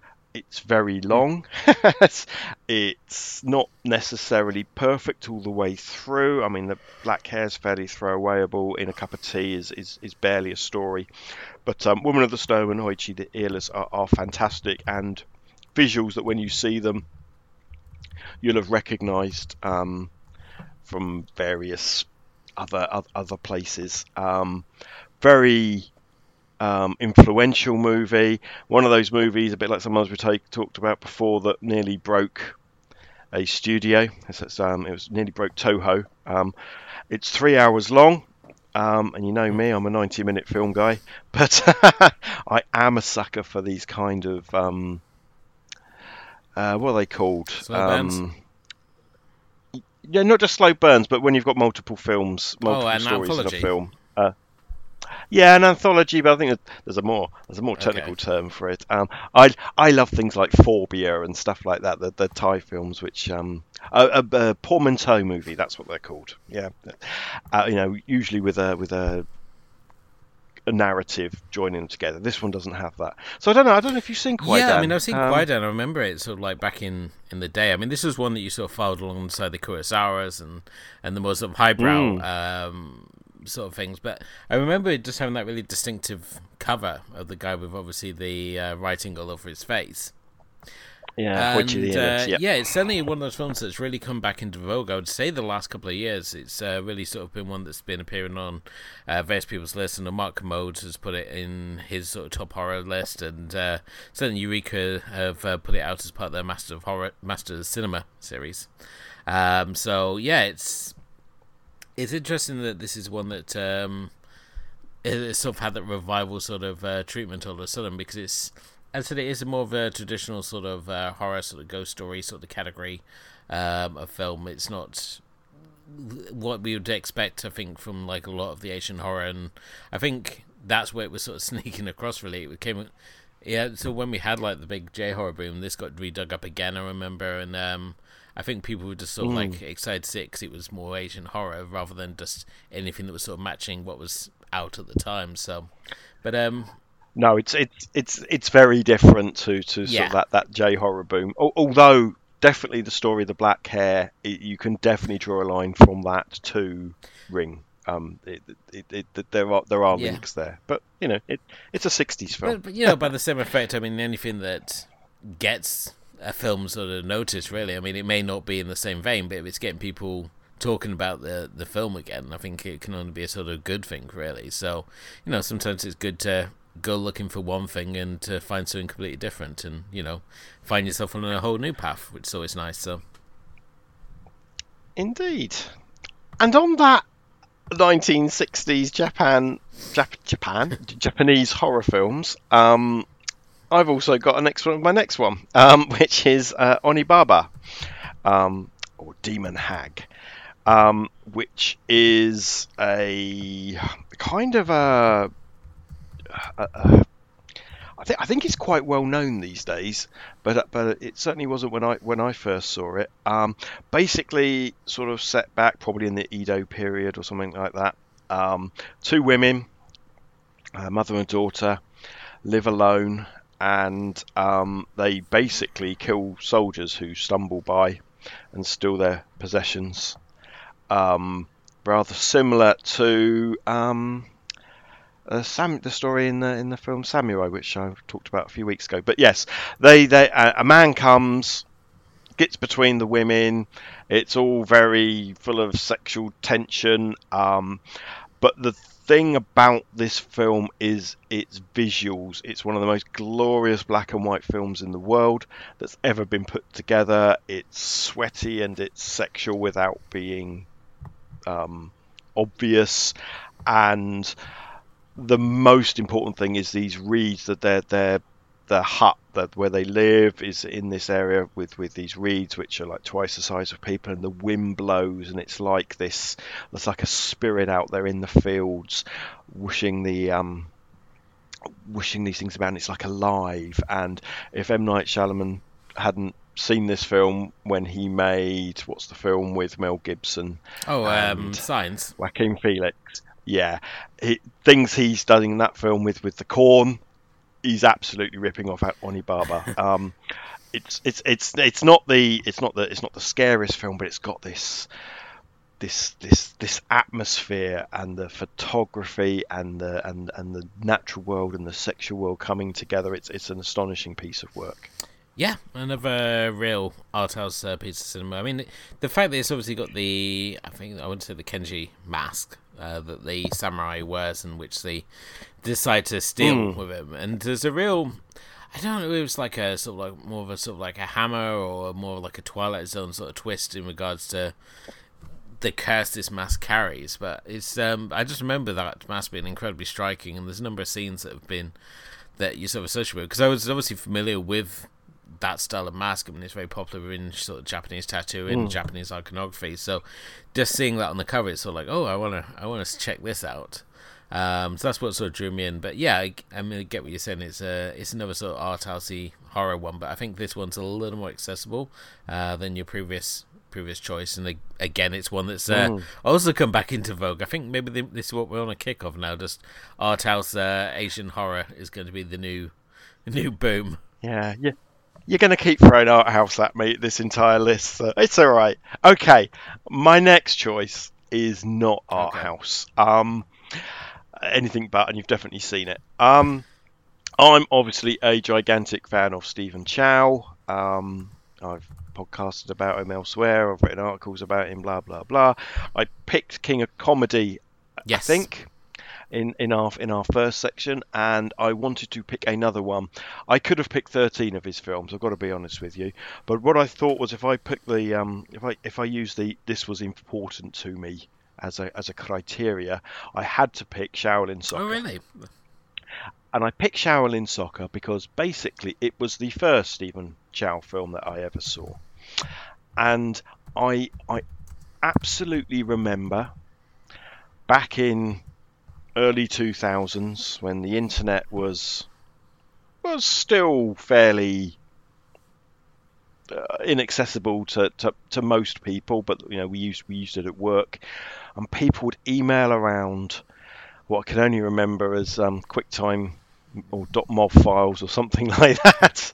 Um, clips of this film in very low resolution um, of these- these crazy football things that were going on, um, which was one of the things that brought me back into into into Asian cinema. To be honest with you, that made me go and hunt down this film, made me import it at the time from Hong Kong, um, not knowing about all the crap that was going on with it getting a, a Western release and you know, I suspect we'll have to talk about Weinstein on on this one as well. But um, it's the film which basically exposed me to Stephen Chow, made me fall in love with his films and his style, um, and and sent me down a path of looking at films which were basically, you know, just everyday blockbusters. This this is a this is this is a Hong Kong film for the Hong Kong masses.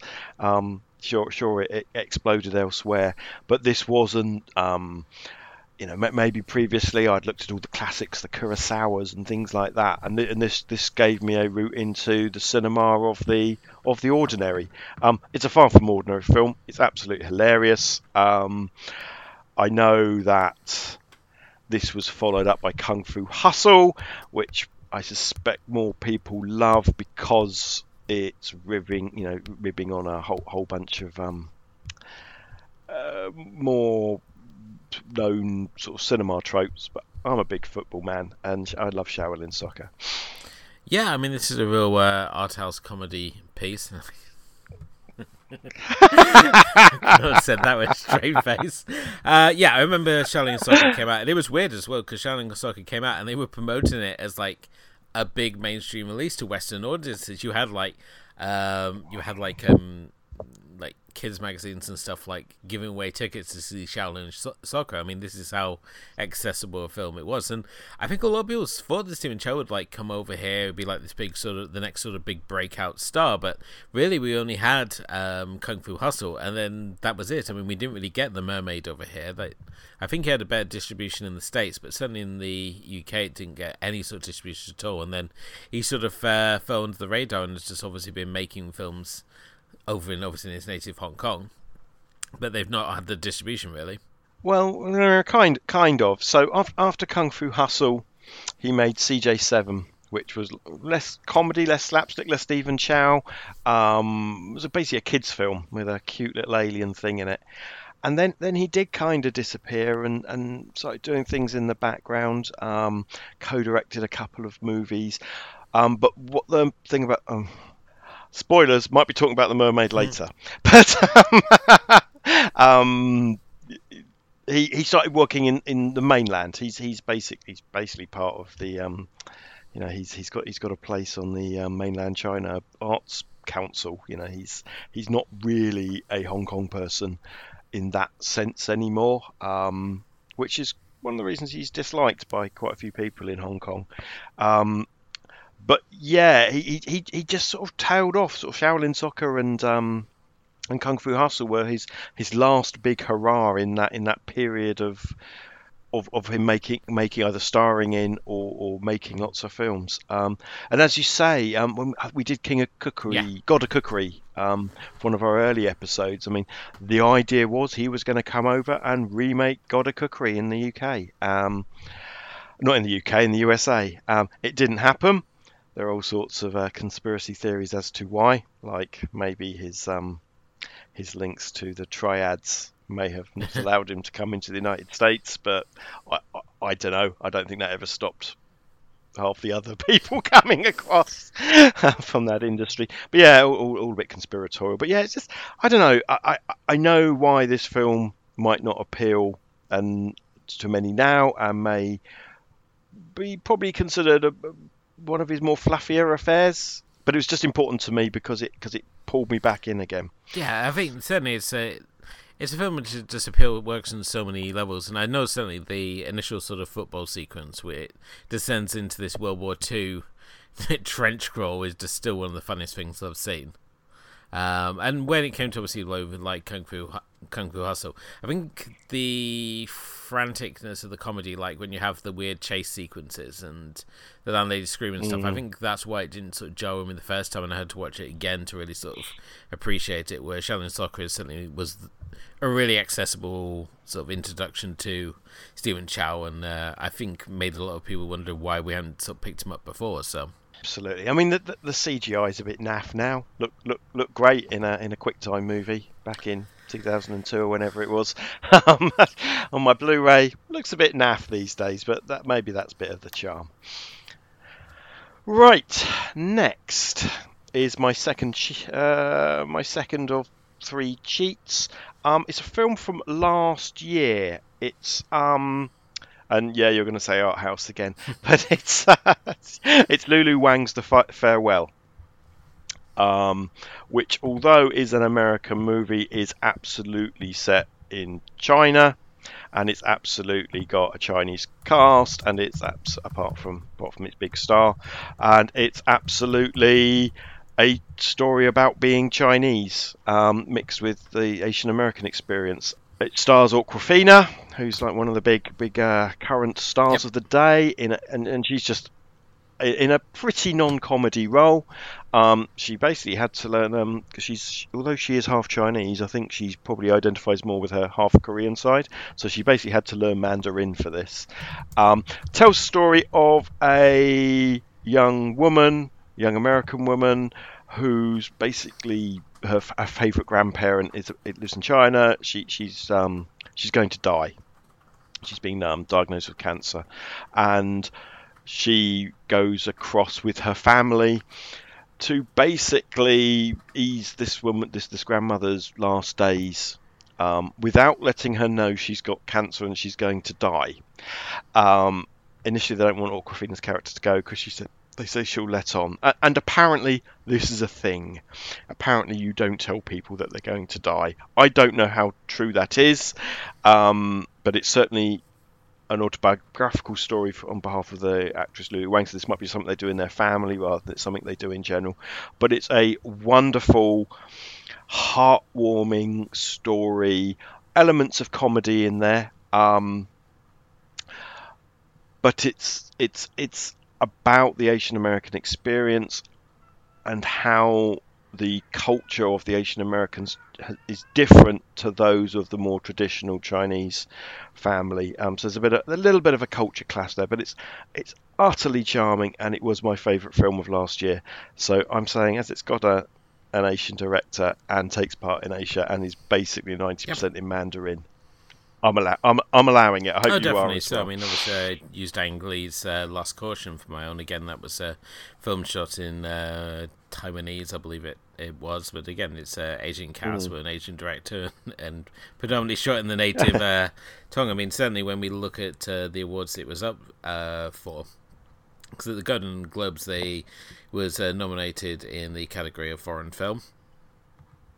So, um, but no, Awkwafina, I mean, can certainly do no wrong for myself. I love Awkwafina.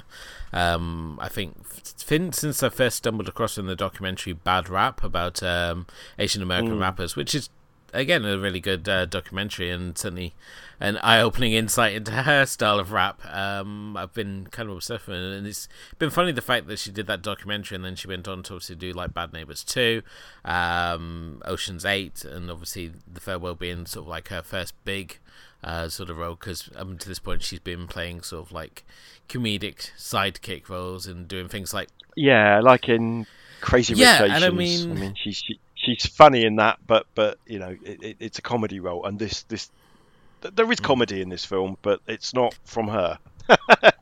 Well, I mean, she's proven herself as being like this human chameleon as an actress, so it's kind of been it was kind of interesting to see her do a more straight and more dramatic sort of role, and I think she was absolutely phenomenal in this. I think it's a film which I wish had got better distribution. I mean, it's only just now sort of shuffled onto um, Amazon Prime over here in the UK, so it's one worth worth, worth uh, checking out, definitely. So yeah, and, and and it's the one film on this list. One, uh, yeah, one film on this list that I probably would have shoved up into my top twenty-five. I, I love it. I love it that much, and it was absolutely snubbed at the Oscars.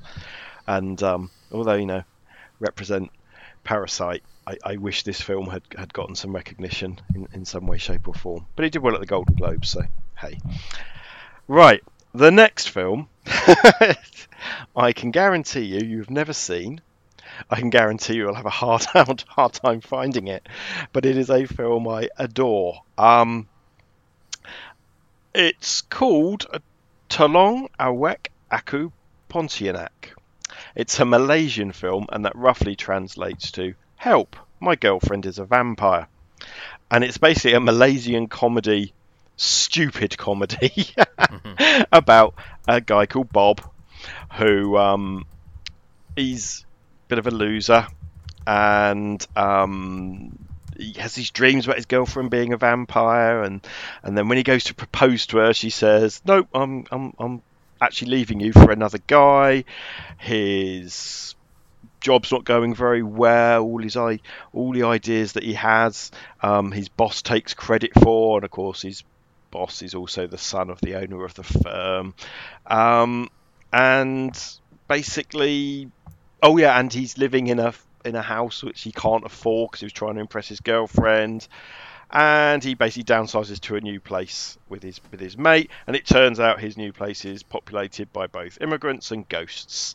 And then there's these two vampires who live next door, and, and, and it's just it's just a riotous thing.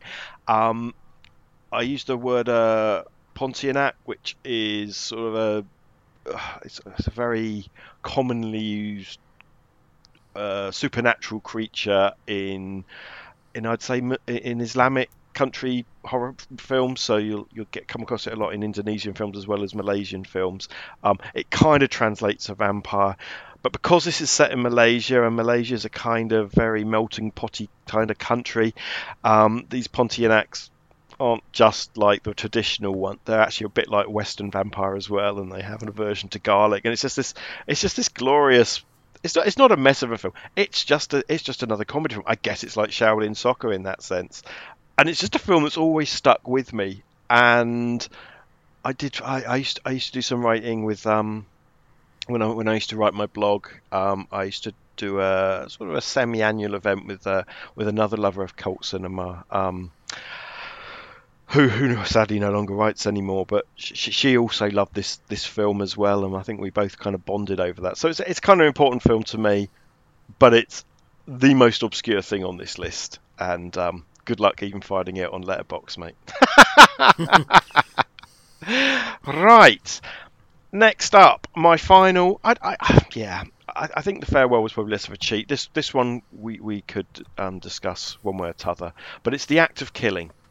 Um, another documentary um, by American documentarian based out of um, Denmark, I believe, um, but it's very much an Indonesian film. Um, and, and multiple award winning, blah blah blah.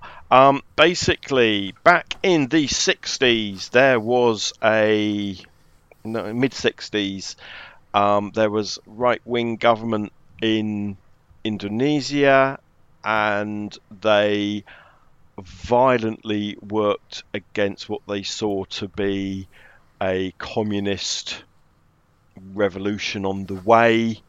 Um, and without getting too political, the British and the um, and the Americans also got involved in this. But that's not what this film is about. It basically, basically, it goes and interviews one of the the people who basically killed. He, he was basically a gangster, and he was given power by the government to basically kill and torture and do terrible things to hundreds, maybe thousands of suspected communists or, or enemies of the government. And the film basically interviews him and, and his henchmen who are utterly unrepentant about what they did, um, seem to have no sense of remorse over what they've done, and not only talk about it openly, but the filmmaker allows them to basically create films and all the recreate the killings in the styles of their favorite films. And um, whether it's a gangster film or, or, or, a musical it's it's quite astonishing piece of cinema. Um, uh, the director actually followed it up with a slightly different Look of Silence a few years yeah. later. But, An Act of Killing is is one of the greatest documentaries of all time, Asian or otherwise. It's in Indonesian and it is a mind blowing experience. I, I, don't know if you've seen it, Elwood. Yeah, I've seen uh, the Act of Killing. I remember this is one of those documentaries that had a lot of hype um, around it when it came out. Um, Look of Silence also had a fair amount of uh, hype when it came out, but I think there was less of a connection made between the two films, and, mm. which I think was much to its sort of detriment. And uh, the fact that the cover of The Look of Silence had a guy having an eye exam, which kind of threw people off as to what the film was about. Uh, but no, I mean, The Act of Killing is a film I've only seen once, so I can't remember the ins and outs of it uh, particularly well, but I certainly remember it being um, a very unique take on the material. I mean, We've seen a similar um, attempt to sort of this style with um, casting. Uh, was it JonBenét? I want to say um, the uh, the little beauty queen who was um, murdered, who was um, dead on suspicious. Oh, JonBenét, Joe Bennett, yes. whatever. Yes. Um, we had had that, and we had Louis Theroux's um, Scientology documentary as well, which took a, a similar sort of stance of uh, this idea of casting a film about Scientology and, it, and it, having actors yeah. reenact sort of sequences. So it's um, I think it certainly took a very unique approach and one that we've seen variations of since. Um, so it's at least got this sort of credit for for attempting to do something unique first. But It's hard to say whether it sort of trivialized it to have these people who are responsible for these horrific acts like come along and doing like you know musicals and westerns and sort of trivializing the acts that they carried out. I mean, especially as many of them don't show exactly huge amounts of remorse for them. I think only one um, one of the uh, the the people sort of like really sort of breaks down, which I think. But only only is- when is- only when he's forced to play a victim. Um, Yeah. it's yeah, it's one of the big criticisms of the film is, if I remember rightly, is that it doesn't really give a lot of context about what is going on. So it doesn't really talk. It doesn't really explain what the world was like in 1965. It doesn't really talk about what Indonesian society's view is to this. The, I mean, it is still viewed as a good thing what happened. Yeah, at least the communists didn't take over. You know, um, and and I think the film concentrates a, for some people's liking a bit much on, on the story of this guy. And there is a danger that you're you're kind of by giving him that platform you're you're um is it Anwar or something his name? Yeah. yeah you you you you're, you're kind of glamorizing him by giving him a, a podium to talk on. Um but I just think it's just a really really interesting and fascinating and you know what I'm like about history and things like that. So this is always going to be a film that appeals to me. And and I, I, wavered whether I was going to be allowed it or not. And um and then I decided it's absolutely again about an Asian experience. Um so I, I'm allowing it. I think it's certainly a film if you've got the historical sort of context, which I think the film could have done with giving the those of us not up to speed on sort of historical events of, of giving a little more of a background. I think it would have been a little, perhaps a little more effective. Um, whereas this one sort of relies on you having more of an idea. I think there's a, there's a Nick Broomfield uh, documentary as well, which I think uh, that um, about the uh, apartheid in South Africa. Uh, we followed um, Uh, Ted, leader- Ted Bluch, Ted, ba- Ted, Dar- whatever his name is. Uh, Louis Theroux followed one, did exactly the same documentary, didn't he? Yeah, and, um, yeah. Again, it would sort of help to like know, you know, for those of us not brought up in the time of like the South African apartheid, it's like, what's apartheid? uh, why is this person so important? I mean, yes, I mean, obviously with the Br- Broomfield documentary, I mean, he's dealing with a subject who's interesting enough, even to someone perhaps not up to speed of who this person is, to just follow him around as a documentary subject. But um, both films, I think, just could have benefited from a little more historical context, or you taking the time to do the background research before you go into them.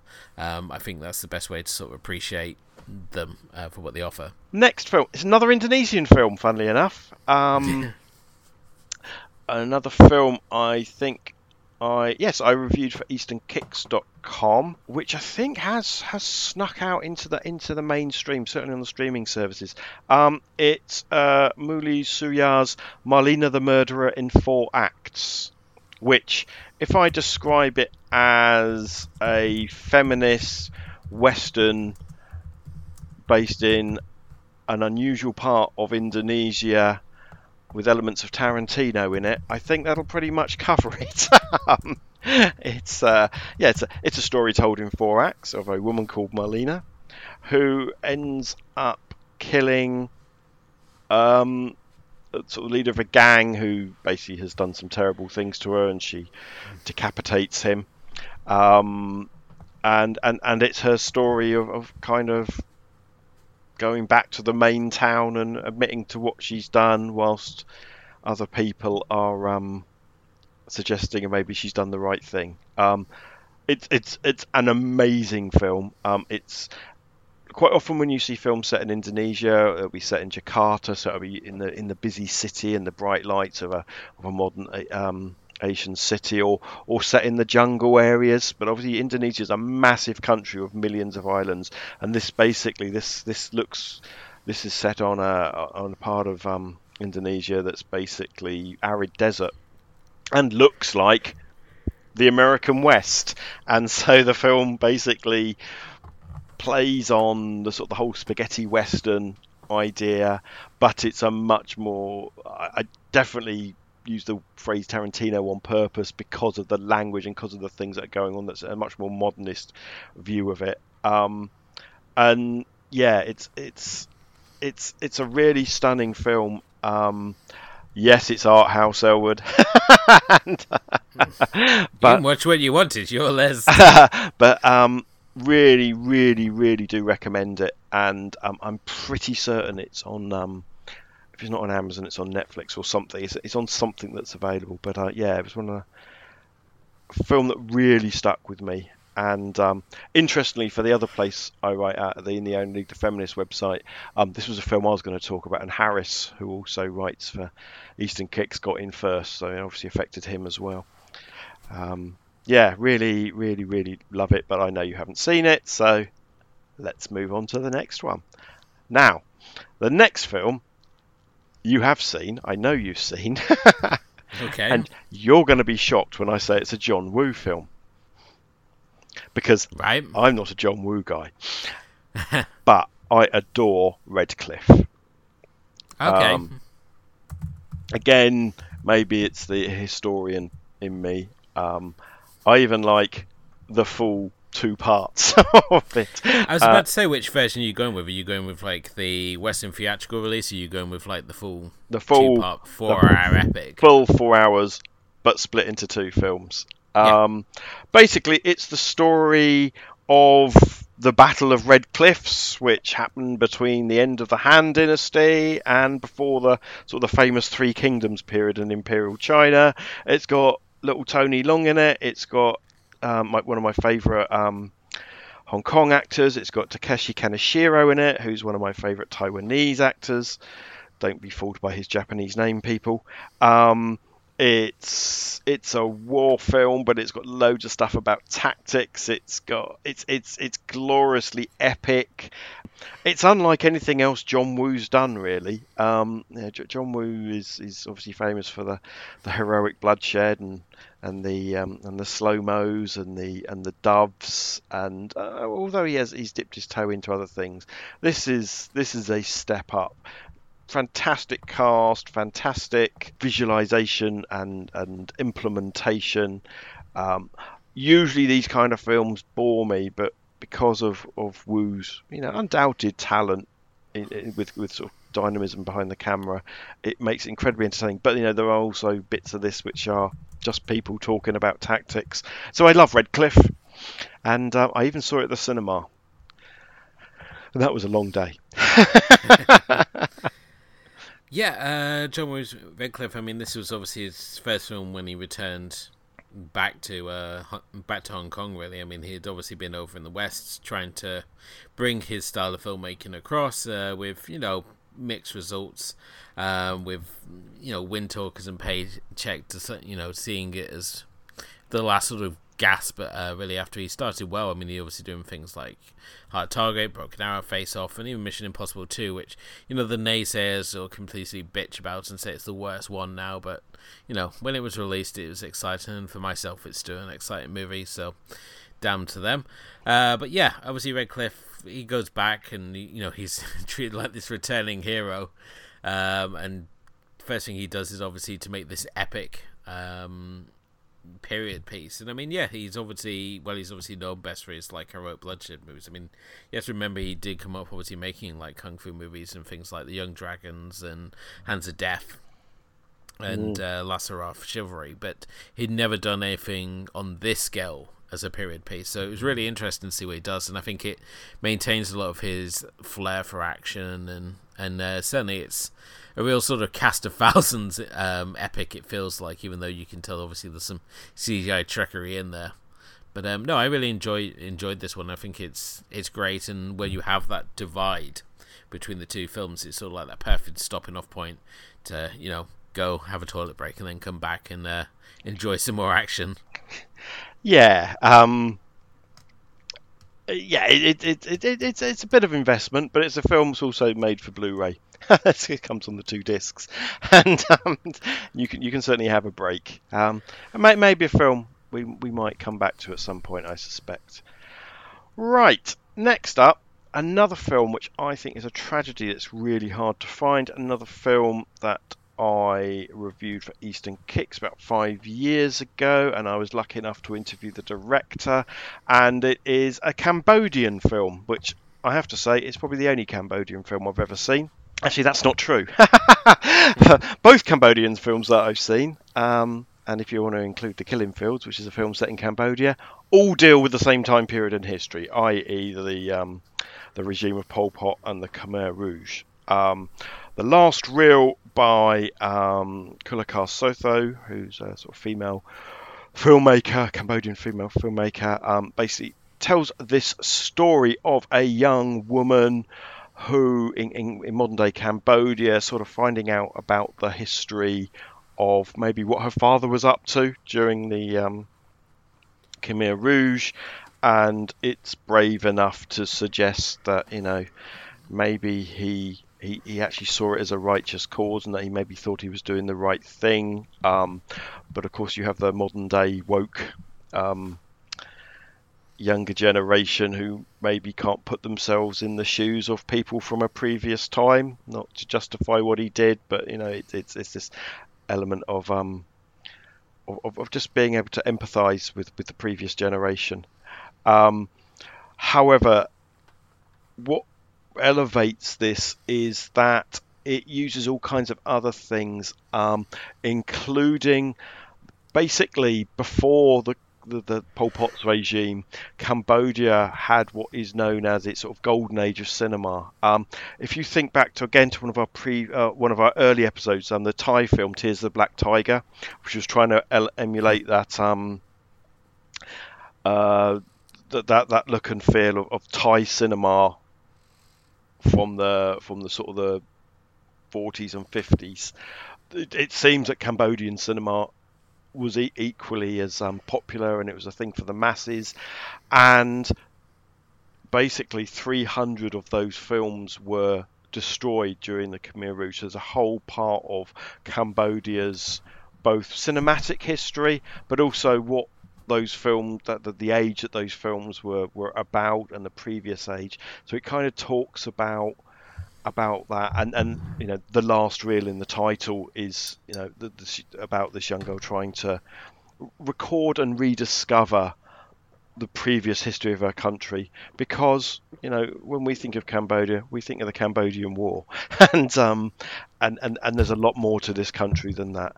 Um, and it's also about generations. It's yeah it's a, it's a fantastic film. Um, but probably the second one on this list it would be nigh on impossible for anyone to find I've never been able to find a copy of it with a certainly not with uh, not with um, English subtitles but um, yeah good luck with that everybody What's the name of it again? The Last Reel, R E E L. That's right, just for the list, that was all. Yep. It's on. I, I'm um, sure it's on Letterbox. D. But yes, fa- fantastic film, and, and another one which maybe could have gone in my original 25. But you know, lack of space.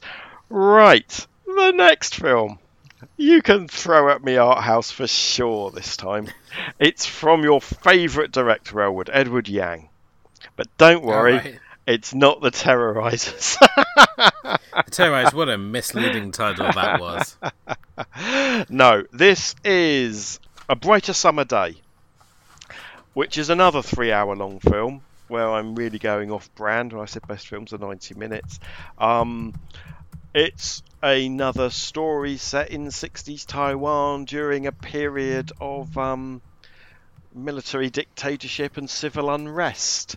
Um, I think there's a pattern here. it's, it's, it's obviously something that, that appeals to me, or, or, or film set in, in sort of that life during wartime kind of thing.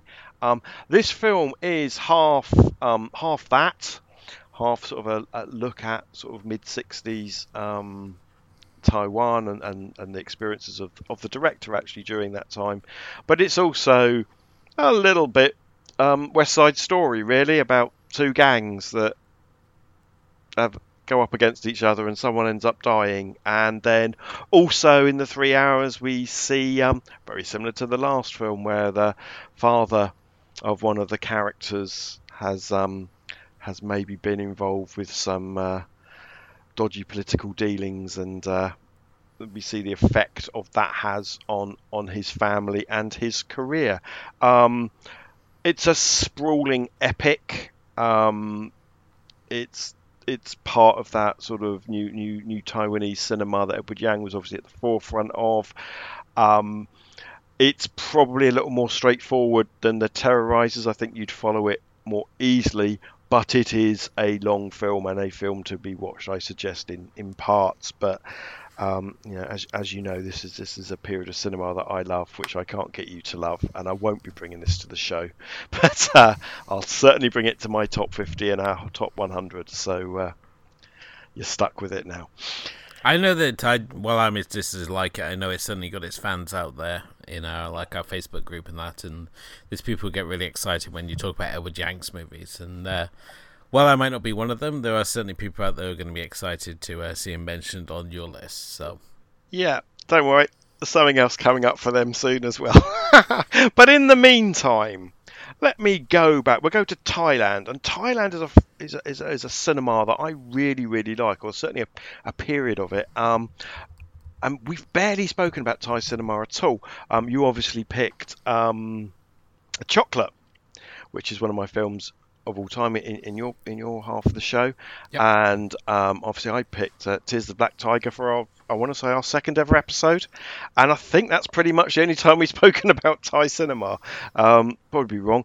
Um, one of the classics of the I'll call it the J horror boom, the K horror boom, that sort of the Asian horror boom was um, was one of the films that came from Thailand, which is Shutter, um, which is it's it's basically one of those films about ghosts and modern technology. In this case, um, ghosts appearing in Polaroid photographs. Um, so you know we have them on videotapes, we have them on computer discs, we have them on all sorts. You know, the, the, the, it, was, it was just a thing. However, Shutter is an incredibly well-made film um, starring Ananda Everingham, who I will say apparently must have appeared in every Thai film I've seen since um, since about the year 2000. I've seen a lot, and and he, I swear he's in nearly every single one.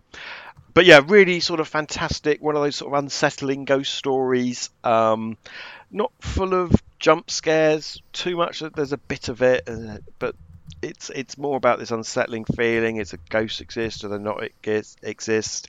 Um, why are they around? You know, basically our um, our hero, and I'm using bunny ears there, um, has has committed a crime quite early in the film, and, and he's being haunted by it. And this leads us up to one of the most fantastic final scenes in Asian horror cinema, where where we see through the magic of the uh, surveilling camera that he ha- literally has a ghost on his back for the rest of his life.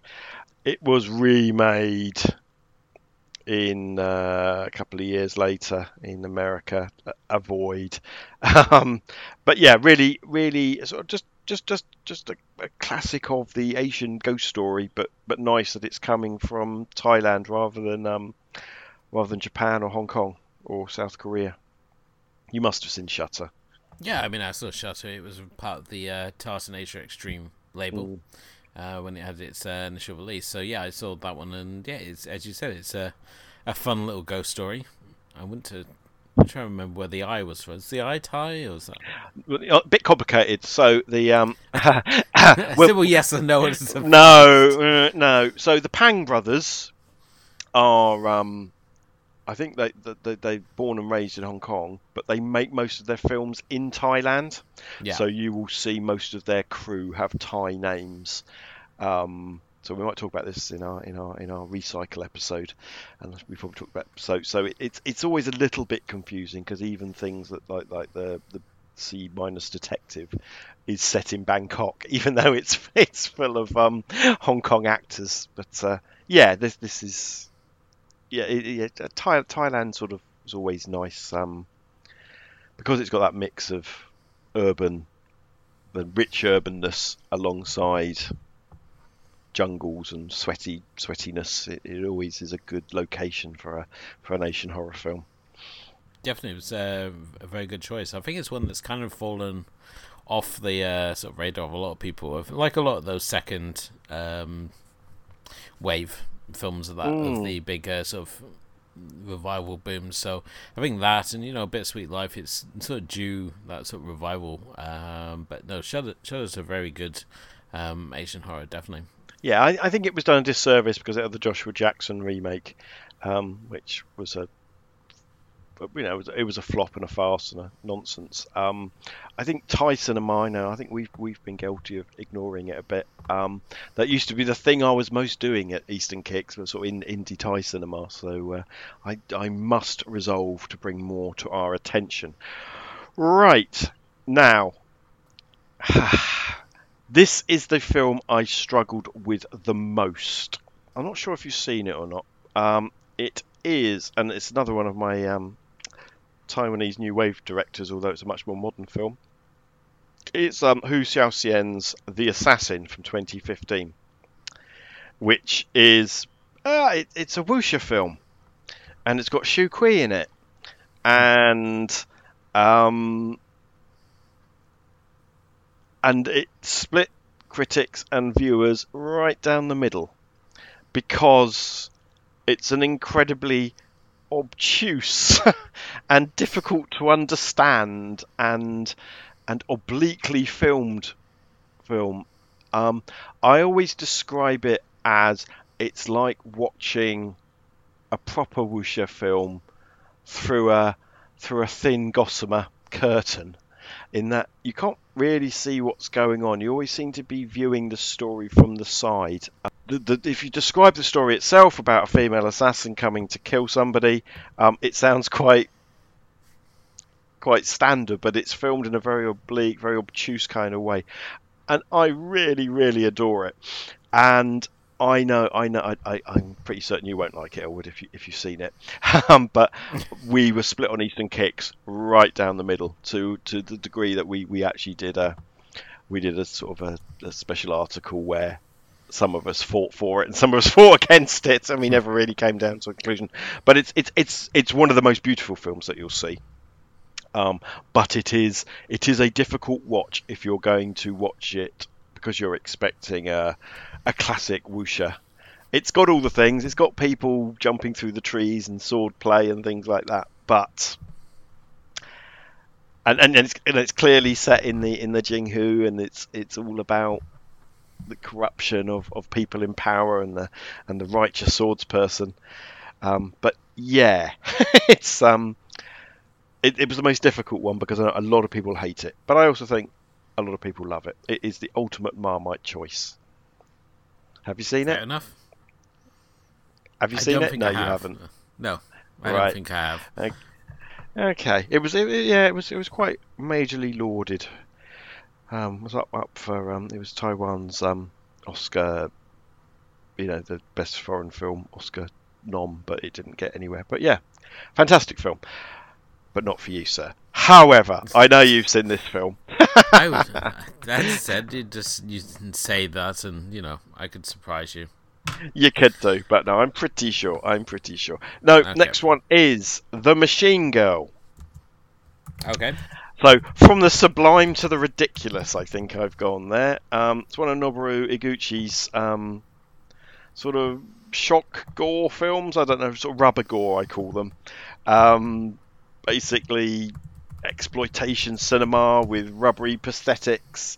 Um, lots of violence, lots of sort of fan servicey kind of things going on. Um, basically, about a girl who gets involved when her brother's killed by a yakuza, or as Wikipedia calls it, a ninja yakuza clan, which I don't, I don't think's a thing. Her hand gets cut off, and she replaces it with a machine gun, and it's bonkers, and it's fantastic, and there are plenty of films, quite often from the same director and his and his ilk. Um, that, that are incredibly popular and incredibly stupid fun like this film but for me this was the I don't know if this was the first but it's certainly the first that got any kind of international acclaim. And I think it's I think I think it's a superior um it's a superior implementation of this kind of film. And I just love it. I think it's um I think it's just a huge amount of fun. And it's that kind of you know, a lot of Japanese films we'll watch are quite po-faced, and e- even when they're dealing with dark subjects, are are not what you would call fun. Um, whereas this one is, it's all about the fun and the laughs, really. Yeah, I mean, he's definitely uh, a director who's got uh, some cult appeal to him. I mean, um, Gucci also went on to do Robo Geisha, and it was really around the same sort of time you had this little wave of movies that came out because you had this, you had the Meatball Machine, and you had Tokyo Gore Police, which uh, directed by um, Yoshihiro Nishimura, who worked on the special effects on this film. And I think Tokyo Gore Police was the one that really sort of stood out uh, for a lot of people, and um, and in its wake, it's sort of people sort of like cottoned on you know like Meatball Machine and uh, and Machine Girl. But I think Machine Girl, like Tokyo Gore Police, of these sort of splatter punk movies, this was sort of like the higher echelon really. And I think it also helped the fact that Miike was so in vogue at the time that people who were like uh, really into like the Miike movies, especially like things like Ichi the Killer um, and Gozu, they were just like really sort of vibing off what this film was offering because it was essentially offering more of the same. It's just this absolutely bonkers splatterpunk, and um, I think in terms of like where American horror was, especially at the time, I think American horror become more sort of sanitized, it become more withdrawn with obviously like films like Scream setting a new sort of standard and moved away from that 80s sort of splatter. And here we had these Japanese films, which were just like, oh yeah, we're just gonna throw gore and gratuity right at the wall and just uh, just go go for it. And I think that's what really sort of helped this uh, film get through. But it's a real bonkers piece, and I'm very surprised to see it on, on your list. But at the same time, I think it's uh, definitely a film of note. Yeah, I, I, I do have my moments of of, of, of such films. Um, there's a few. This is like your World of Kanako pick. Uh, yeah, although although I, I love this film. I mean, I'm not I'm not I'm not against a silly uh, a silly nonsense film. Uh, this this one just hit a particular um just hit a particular note with me. Um, I, am not I'm not sure why, but I think I think we'll be going on for there'll be a, there may be another one or so of these films which you'll you'll be surprised at. Um, so next up, Sion Sono film because we got to have one, haven't we? okay. um, and I know, uh, I think you picked Cold Fish. Yes, in the first, first one, and I think I might have picked one as well. I can't remember. I'm, I'm a huge fan of Sion Sono. Um, um, I like Sion Sono best when he is being imaginative and trying different things. Um, I also like some of his sort of darker, more dramatic stuff, but but his his nutty stuff is good. And the nuttiest film I have seen of his is Tokyo Tribe, which is uh, it's a rap.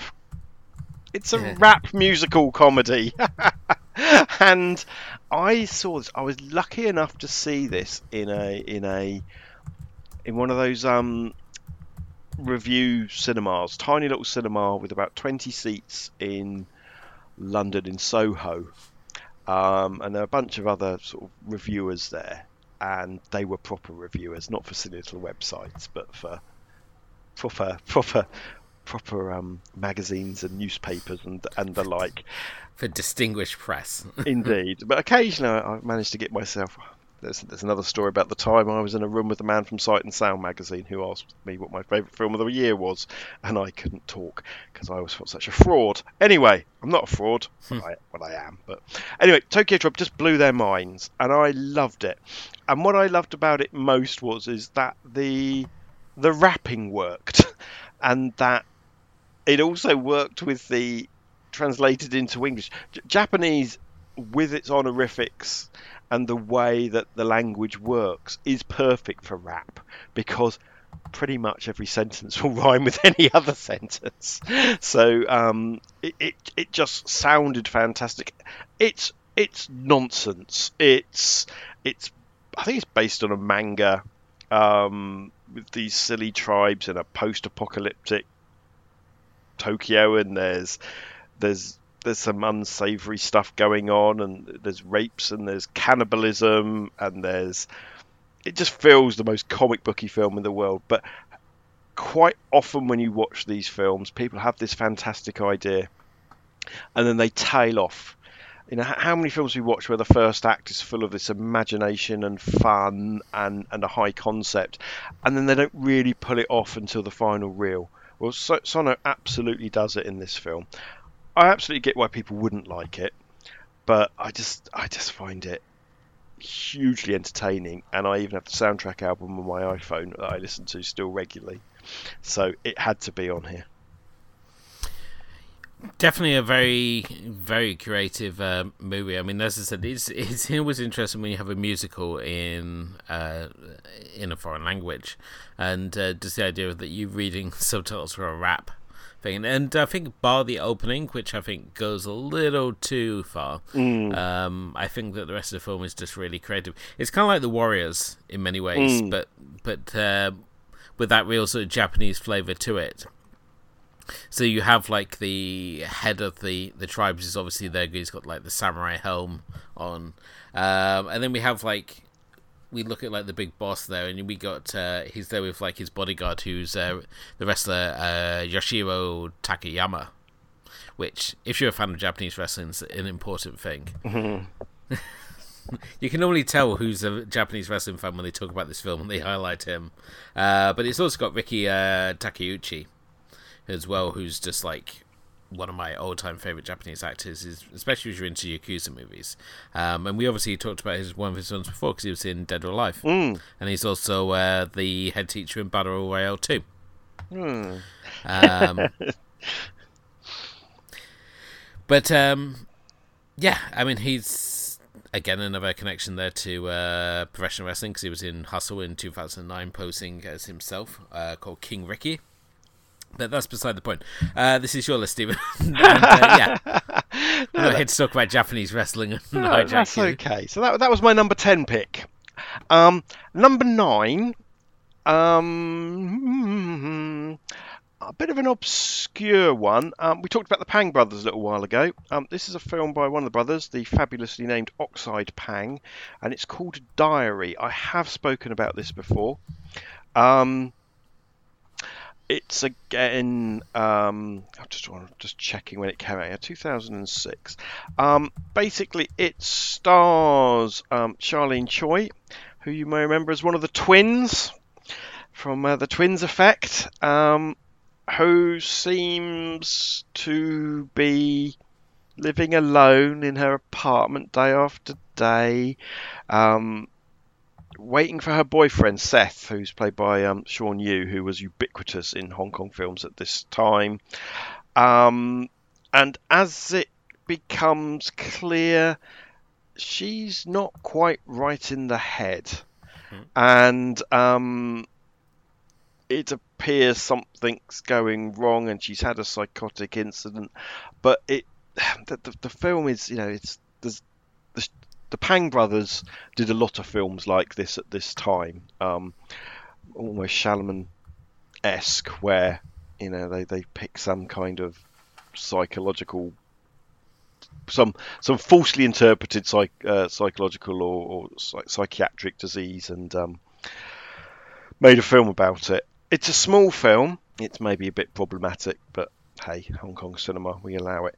It has a fantastic performance by Charlene Choi. Um, of the twins, she is clearly the uh, superior talent, but you know, she, she she was this this film. I would say led her on to some quite spectacular roles later on. She is now really thought of as an actress rather than one of the twins. Um, it's also like it's got Shawn Yue, who's who's who's like ubiquitous leading man from this period and, and to an extent still now, and, and the gorgeous Isabella Leong is in it as well. I really don't want to talk about it too much because it's a complete spoiler about what's going on. but um, but basically, not everything's at the scene, and you you just you just live this breakdown with this woman and her Im- imagination and what she sees going on. Um, think of it as a, rep- uh, a, a Cantonese version of Repulsion, but with um, without without the men hating. I'm not sure if it's ever had a release outside of Hong Kong, but it's just one of those. Again, it's just a film which has really stuck with me since I first saw it, and possibly more than the eye gave me a love for the Pang Brothers films. Right, so you won't, so you won't have seen that. Right, next, you won't have seen this either. Um, another Thai movie, but this time from 2017, and this is oh my gosh, this is Bad Genius, um, which is basically a heist movie about um, high school results. Yeah, and, and, and a little bit here. I, I do know the director, and um, I I had a very nice afternoon in a pub with him once where I gushed all over his film, but he's a lovely fella. Anyway, that's the disclosure side of it.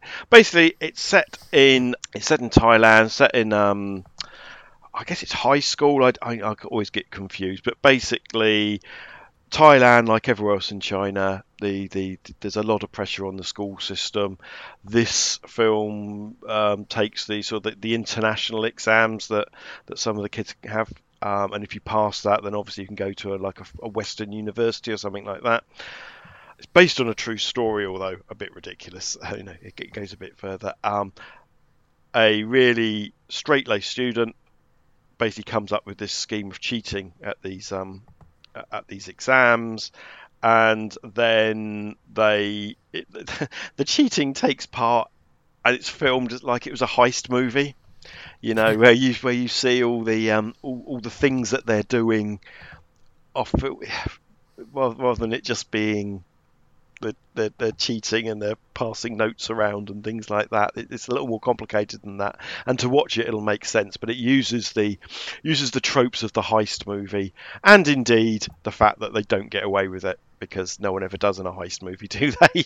Um, it's just it's just a really brilliant high concept idea put together by I think this is his sophomore film. Uh, the, the, first film wasn't very well thought of, although it, it's it's okay. I, I do remember watching it. But um, yeah, oh my god, just a fantastic film. Again, I'm not sure. It definitely got a Hong Kong release. Um, did the whole festival thing. It might be available for people to buy, but I could not recommend this more. And the only reason it hasn't come to the show is because I, I just don't know if you'd be able to find a copy of it, Elwood. But huge amount of fun. Next up is Mainland China and director Chen Kaige. So, so I know some people in the uh, in the face group, Facebook group like us to uh, talk about fifth generation Chinese cinema. Um, Farewell, my concubine. Um, I've picked this because, well, it's Leslie Cheung, and it's Gong Li, and um, it's just a really fantastic looking film. Um, basically, the story of um, two um, young men who grow up in the Peking Opera School. Um, one of them is clearly homosexual, one of them isn't. They and, and you follow their life at the same time following a period in Chinese history. Um, so you get this this this duality of, of these two two people growing up in a in a really strange world in, within the Chinese opera in the Peking opera, sorry, um, whilst a whole political shift is going on in the background. Um, so it kind of works as this kind of this beautiful period drama, you know, a bit like um, oh god, like those Urch- Merchant Ivory films that the British used to put out in in the, the 80s. Um, okay, yeah. It's got it's that kind of that kind of feel, but there's a there's a real because it's a Chinese movie because it's Chen Kaige, you there, there's some quite biting political and sociological commentary going on in the background that you, that you can watch or not watch as as you might want. Um, I think sometimes it's people don't watch it maybe because they think it's a you know they think it's an LGBT film, um, which which it is, but it, there's far more to it than that. It's it, it it's got a bigger story to tell than that. And Leslie Cheung is just astonishing in it. Um, in fact, all, the main players are astonishing in it. Um, I mean, Gong Li obviously is, is, is one of the great great stars, the great female stars of, of Chinese cinema. So she's fantastic, and Zhang Fengyi is is also great as well. So um, it's a film I, I only came across fairly recently. Not that I came because I've known about it for years, but I'd, I kind of avoided it. And uh, but when I actually put the hours in and, and decided to watch it, I realised what a, what a fantastic film that is. Have you seen that? A long time ago. Um, again, film with my concubine. It's I want to say this one came out through Artificial Eye, which is how I how mm. I came hmm. across this one. I think you're right. Um, and an Artificial Eye back in the day when you were when I was like first getting into into cinema properly, and you would like buy the artificial eye releases and the trailers that came before the film. Um, you know, show my age now because VHS you had trailers before the film, and they encourage you to buy more product, not an optional extra on the DVD because they need to fill up space. Um, and artificial eye were really good. Like you would buy like a Kevin Smith movie, like I got Clerks, and then it would give you trailers for like other films that Smith had highlighted as being inspirations for himself, um, which were obviously on the, under the label. And I think, and sometimes they just like used to throw some random film out there because they couldn't make a link. And I think Farewell My Concubine was uh, one of those those films, and that's how I came to first sort of see it. But yeah, it's um, a film that I don't think I fully appreciated back when it was released. I think certainly when it came to like new queer cinema, um, and anything like an LGBT slants on it, um, sort of like around the early 2000s and stuff. I it wasn't uh, it wasn't having the same sort of impact um, as it was now. It was almost like you're watching something you shouldn't be watching whenever you had a film with LGBT films in. So it'd be interesting to go back now as you know a older and perhaps Mm. wiser movie viewer and seeing how I respond to it now. I mean, but um, no, certainly on a filmmaking sense, it's a very fascinating film indeed. Yeah, I thought that was a bit of a self-dismissive yeah, then, wasn't it, by me?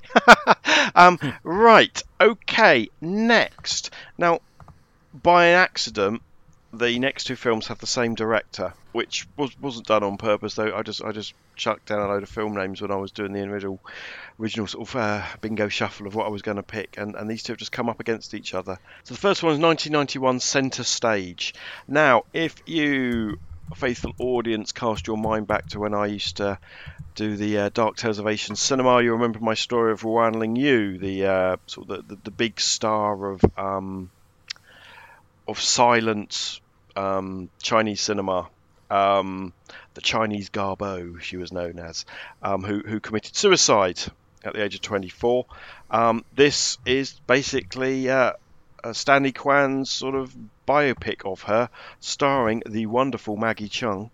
Um, and it's just a fantastic movie um, that, oh gosh, it, it's not your traditional biopic though. Um, it, it it combines um, sort of people talking in the modern day, including Kwan himself, um, sort of discussing um, the importance of Ruan and her life, um, sort of period interviews with people that knew her, and then Maggie Cheung reenacting certain sequences from Ruan's life.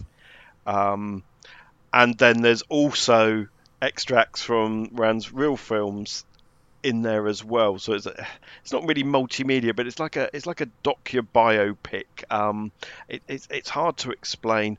Fantastic cast: um, Maggie Cheung, Tony Leung Ka-fai, Karina Lau. Um, it's got this wonderful visual sort of. It's not sepia tone, but like a purple sepia tone. Um, it's just a fantastic looking film. Maggie Cheung is fantastic. Um, there's loads of other people that you'll recognise of. You know, Si Lee's in it as well. Um, but a really important film about somebody that people won't. Oh no, I've done my bit.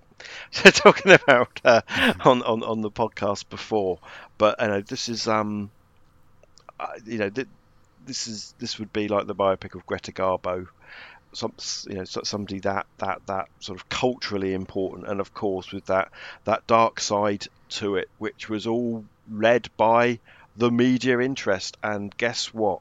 People are still killing themselves because of how the media and the, and the vox populi goes on. So it's a story that's as relevant today as it was back in the day and back in the 90s when this film was made and as a double header, um, Okay. an- another Stanley Kwan film um, was um, Rouge, um, 1988.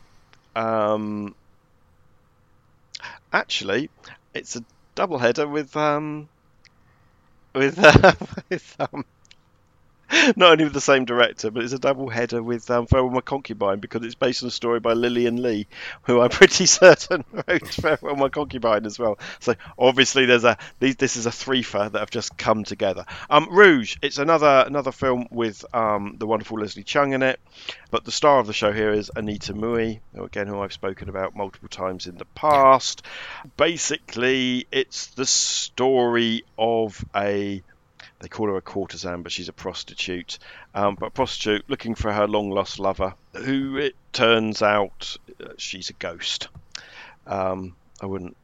That's not really a spoiler. It's kind of clear, but it kind of it evokes this 1930s era of, of, of Hong Kong and the tea houses, and it's just a glorious thing, and Anita Mui's wonderful. Um, one thing I will say is that Leslie Cheung's character is um, does not come out of this film well, both in terms of being a dick and um, some of the prosthetic makeup at the end. But yeah, it's it's just a. I don't really want to talk about it too much because it'll um, again a bit like Diary, it'll, it'll spoil what's going on.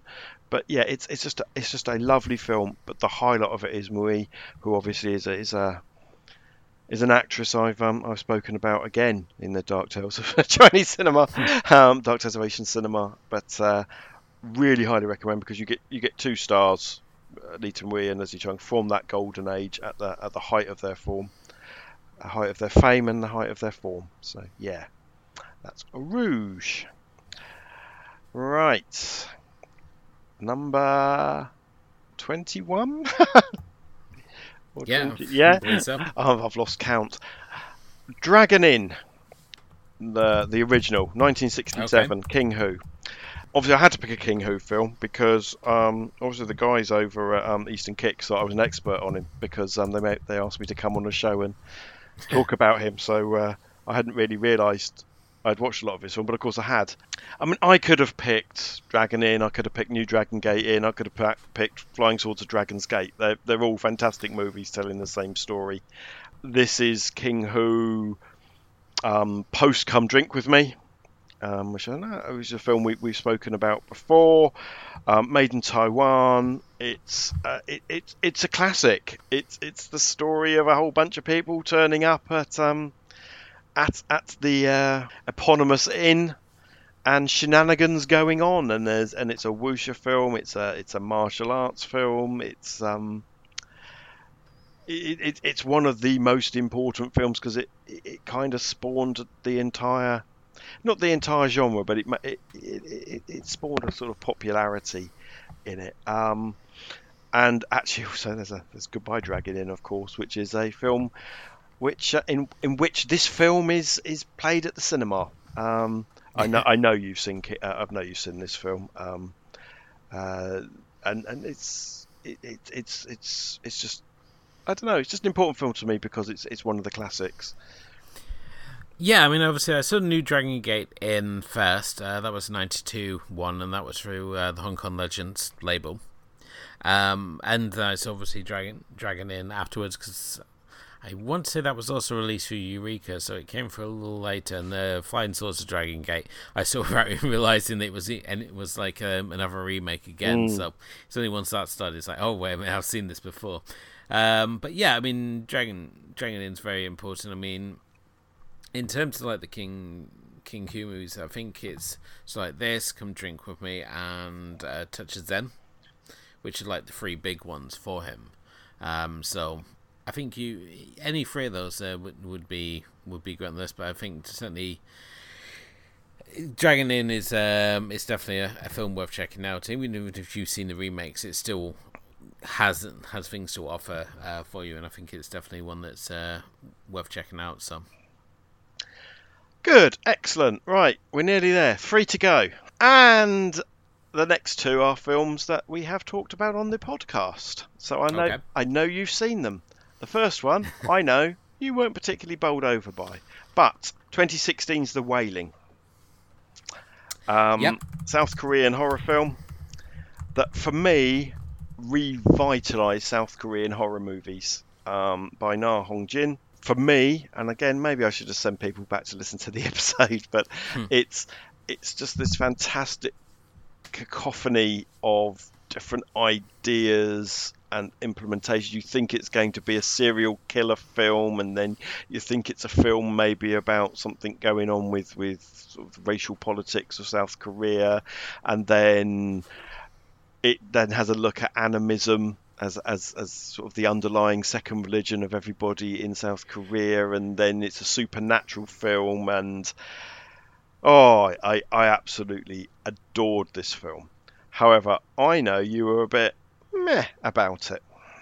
I think it's mainly because it was so built up so much. Um, I know team member Steph really liked it. I think David Brooke liked it as well. And I want to say that um, Zoe uh, from Zobo the Shotgun, who was on that particular episode, I think she liked it as well. It's just myself who was in that that small club of people who was like, ah, it was okay. I don't know. I, I think because he was like, it was coming up with a lot of hype, and especially the guys over like German Sky to Midnight Cinema was like, oh wow, this is like the scariest movie ever, and all the rest of this nonsense, which um, doesn't help you help you when it comes to watching horror films to know something's the scariest um, ever. But um, I mean, there's certainly some effective moments in it, but just as a film, it just did not uh, connect It with me in the same way that it, it did. Everyone else apparently did. Um, Yeah, I mean, can't, I can't place why. I really can't. So it, it is interesting. I mean, it came out at the same time as uh, Train to Busan, um, which is possibly a more straightforward horror movie. Although you know, Yeah. it, it, I, I don't know. If, is it still on your cinema shame list? Yes, Yeah, um, yeah. There's only one, on- I've got it on the Sky Plus box, so it will be watched there's at some only point. there's only one way to fix that, isn't there? I'll have to sort that out. But both of them came out, are basi- if not the same year, in concurrent, in, in, in sort of they were around at the same time, and both of them revitalize it. Uh, Train to Busan is is is is is, is a it's just a really brilliantly realized zombie film that does everything a zombie film does, and just puts it in a slightly interesting place. A train, spoilers. Whereas Wailing, I think maybe Wailing is a bit more art housey.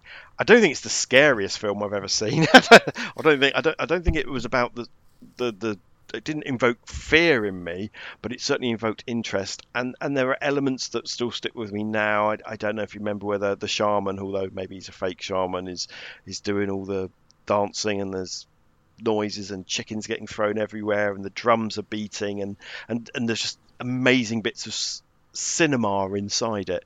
But just I just love the way it was mixing, matching with different genres, um, as as Korean films are wont to do, and and it really really affected me. And and, and you're right. I think everybody except you really liked it. You need to have a long, hard look at yourself, sir. I know to stand. um, I remember, no, I remember the scene of I wanted to the shaman, the possessed guy in the woods with the red eyes. That was very unnerving. Um, uh, but yeah, as I said, I don't know what it was. Just maybe I wasn't in in the space for it or what. But um, that that one, I don't know what it is. It just didn't sit with myself. But as I said, I seem to be very much in the minority because everyone else, I think everyone else on our team loves it, and uh, I think the general consensus is that it was a, a good film. And I mean, it's on Netflix still, so you can go check it out pretty easy there as well. So Go and listen to our episode. And Yes. hear, hear us, hear your full manners. No, it, it's fine. That's the point of the show. If we both loved everything, it would be um, it would be boring. Right, number two is another another one. Actually, quite a recent episode. Um, Mother. Um, yes, yes, yes. Parasite won the Oscar. um, yeah, yeah, yeah. Everybody likes the host or Memories of Murder, but for me, Mother is Bong Joon Ho's greatest achievement.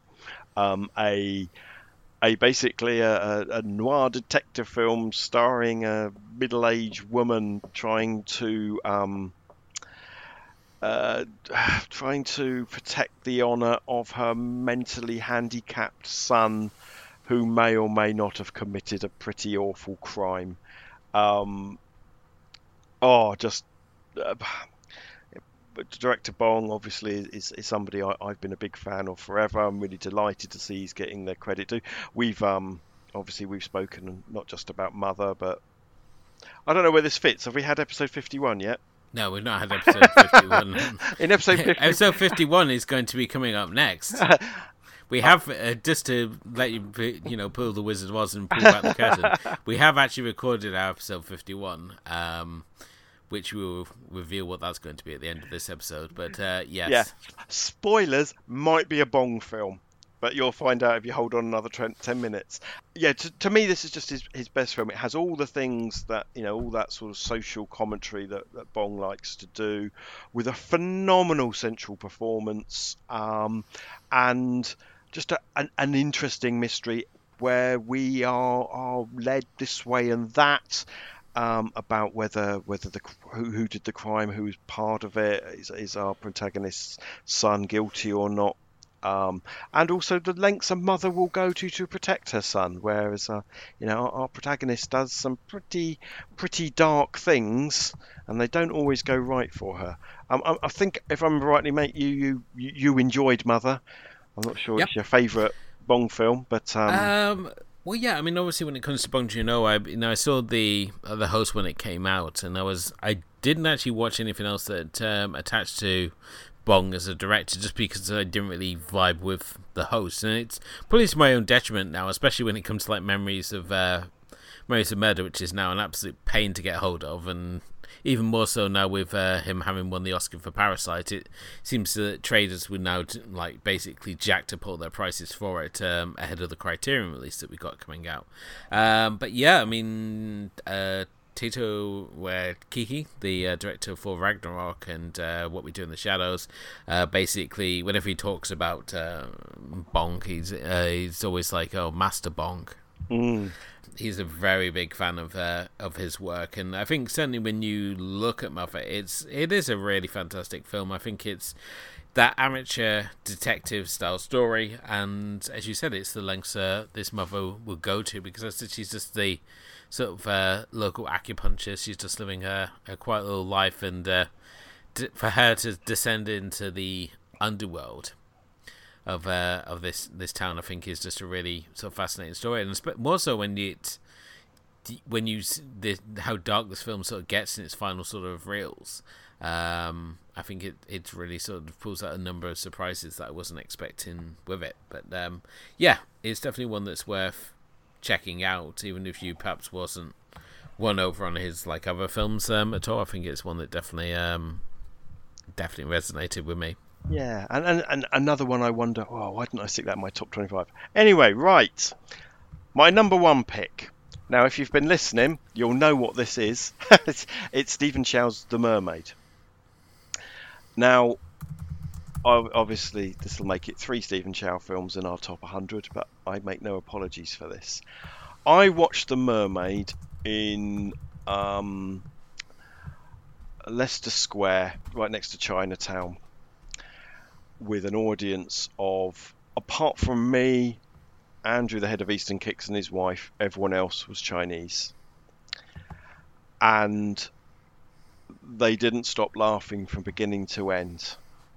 Now, The Mermaid is interesting because it's Stephen Chow's first real film that he made for a mainland Chinese audience. So, this isn't a film full of clever, witty Cantonese puns. Um, this isn't a film that's that interested in the the the, the, the often um, sort of rips stories from the headlines and very contemporary stories that have no resonance later on.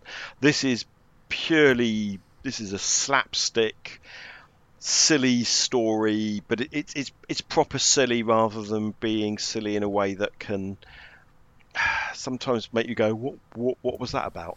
and, and sometimes, yeah, sometimes with Stephen Chow films and mo lei tau films, you can you can get a little um, I don't I don't get that joke, and that can take you out of it. So I think I was I was helped by watching it with an audience that just understood every word and wasn't reading the, the, the subtitles.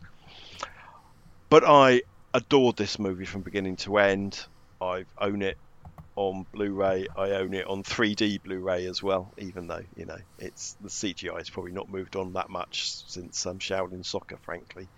Um, it's got a fantastic central performance by yet another single, um, Jelly Lin, who hopefully will go on to bigger things. Um, it's got cameos from people like Tsui Hark. Um, it's got an environmental message, um, which I think is is very important that someone with the voice of Stephen Chow can make a film that has such a strong environmental message within the mainland Chinese um, infrastructure. So it's an important film as well. Um, it's just it's just it's just a fantastic film, and it was easily the best film I saw that year. Um, it shows that Chow, even when he's only behind the camera, can can pull it off. I really enjoyed his new King of Comedy, the, the film he made after this, but most other people don't agree with me. Um, but the Mer- the Mermaid is just it's just a it's his it's his Mandarin masterpiece, and um, I hopefully history will look kindly upon it because I adore it, and that's why it's my number one stroke twenty six. Fantastic. Um, I believe it's still the highest grossing film in China. Um, certainly was at the time. And uh, Kim over at Moves and Tea um, is also a fan of this film as well. So, uh, as for seeing it, I've not seen it because the distribution for this was horrible for the the UK. And I, again, it's I'm not sure what's going on here because we obviously had Kung Fu Hustle, we had Shaolin Soccer, which have had great uh, distribution for the UK, and then we thought we'd see the same with the Mermaid, and just never happened. And it, it, uh, got, it got it didn't get a big cinema release. Not even that. You know, it got it got it in very localized areas. I think you know places with big Chinatowns. yeah, Um, but it got it got a DVD and Blu-ray release in the UK. Interestingly, um, although I suspect you'd have to go crawling for it. I haven't seen it on any of the streaming services, and and it's a real shame because it's um you know you know obviously I do like the old art house film. At least half the films I've picked, maybe two thirds of the films I've picked haven't, and and, and, and this is this is a bit more a film for the common man. Um, let's and- see. and it- yeah, I mean, you can you can rent it on on uh, Amazon, but it's not. Um, it's not purchasable. it's not purchasable, which it seems to be a worrying thing at the moment. The amount of physical media that's that's uh, just just disappearing. I know this morning I was um, trying to find a physical copy of uh, Alexandre Aja's uh, Piranha, and uh, just had to end up going for like a used used buy just because Amazon did not have the physical disc. They only had the digital version of it, and it's just a weird how DVD and Blu-ray and stuff, all this physical media, is just slowly being uh, And, and, moved out. and you know, obviously, this is something we've spoken about before, but that as, as I found out to my own cost, when you buy something digitally, you don't own it, and it can disappear Hmm. overnight. Um, happen, it's happened to me on iTunes with um, with, with music rather than, than, than film, but the, the same is true. You know, if if Amazon lose the rights to something that you've bought digitally, you won't have it anymore either, and it's all there in the fine print. And I know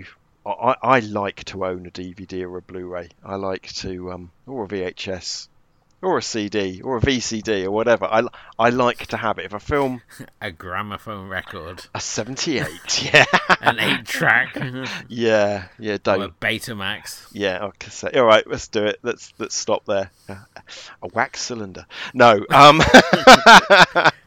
no, I, I, I- think there's something tangible. It's about like people who still like vinyl records. Yeah, it's because it, there's something tangible to touch. You can look at the sleeve art. You might get a booklet with it.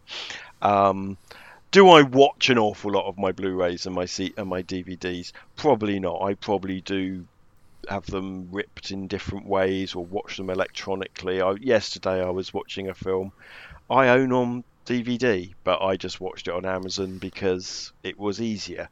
But I'm glad I own it because one day it may not be there anymore. Obviously, DVDs rot and things like that. I know that, but but there's something something tangible at ownership, and I think it's I think it's a shame that lots of these films are not um, are not available for us physically, um, especially in a world where we know people can just. I mean, there was a time people just pump out a CDR for a DVDR for you, and uh, there was a market in that, but that seems to have disappeared as well.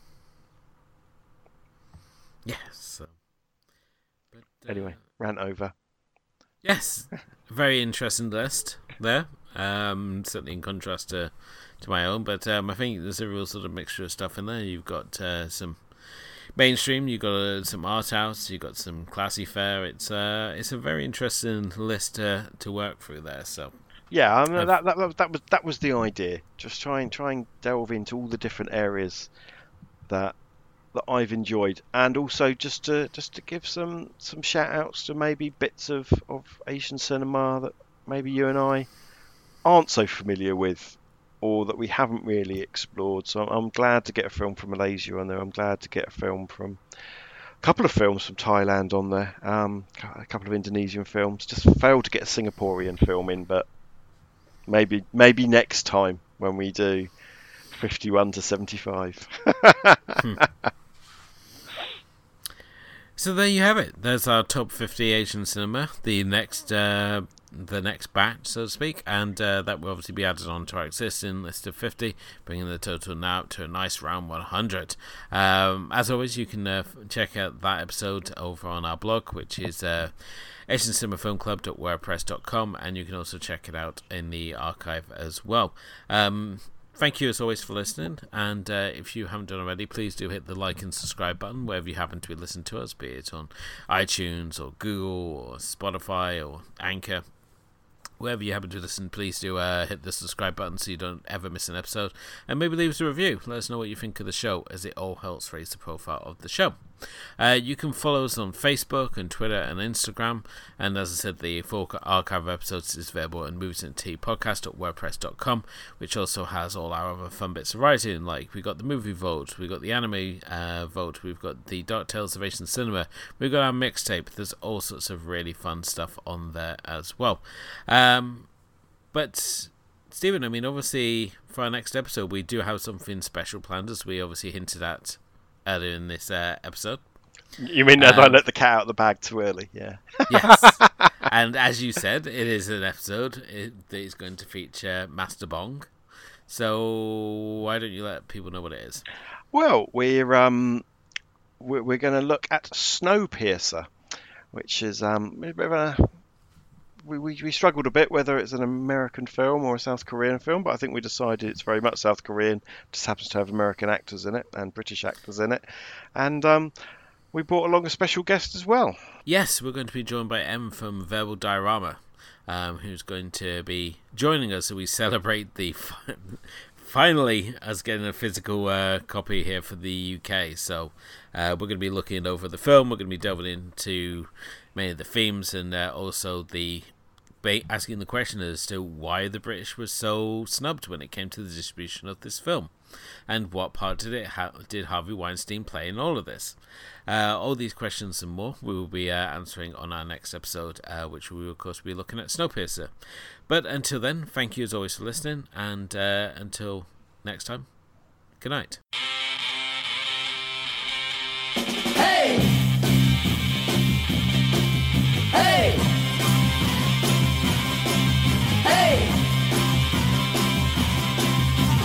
昨日の恋は忘れて昨日のあの子は忘れて踊り続けていたい。夜なのさ月が砕け散っても星が燃えて落ちても踊り続けていたい。夜なのさ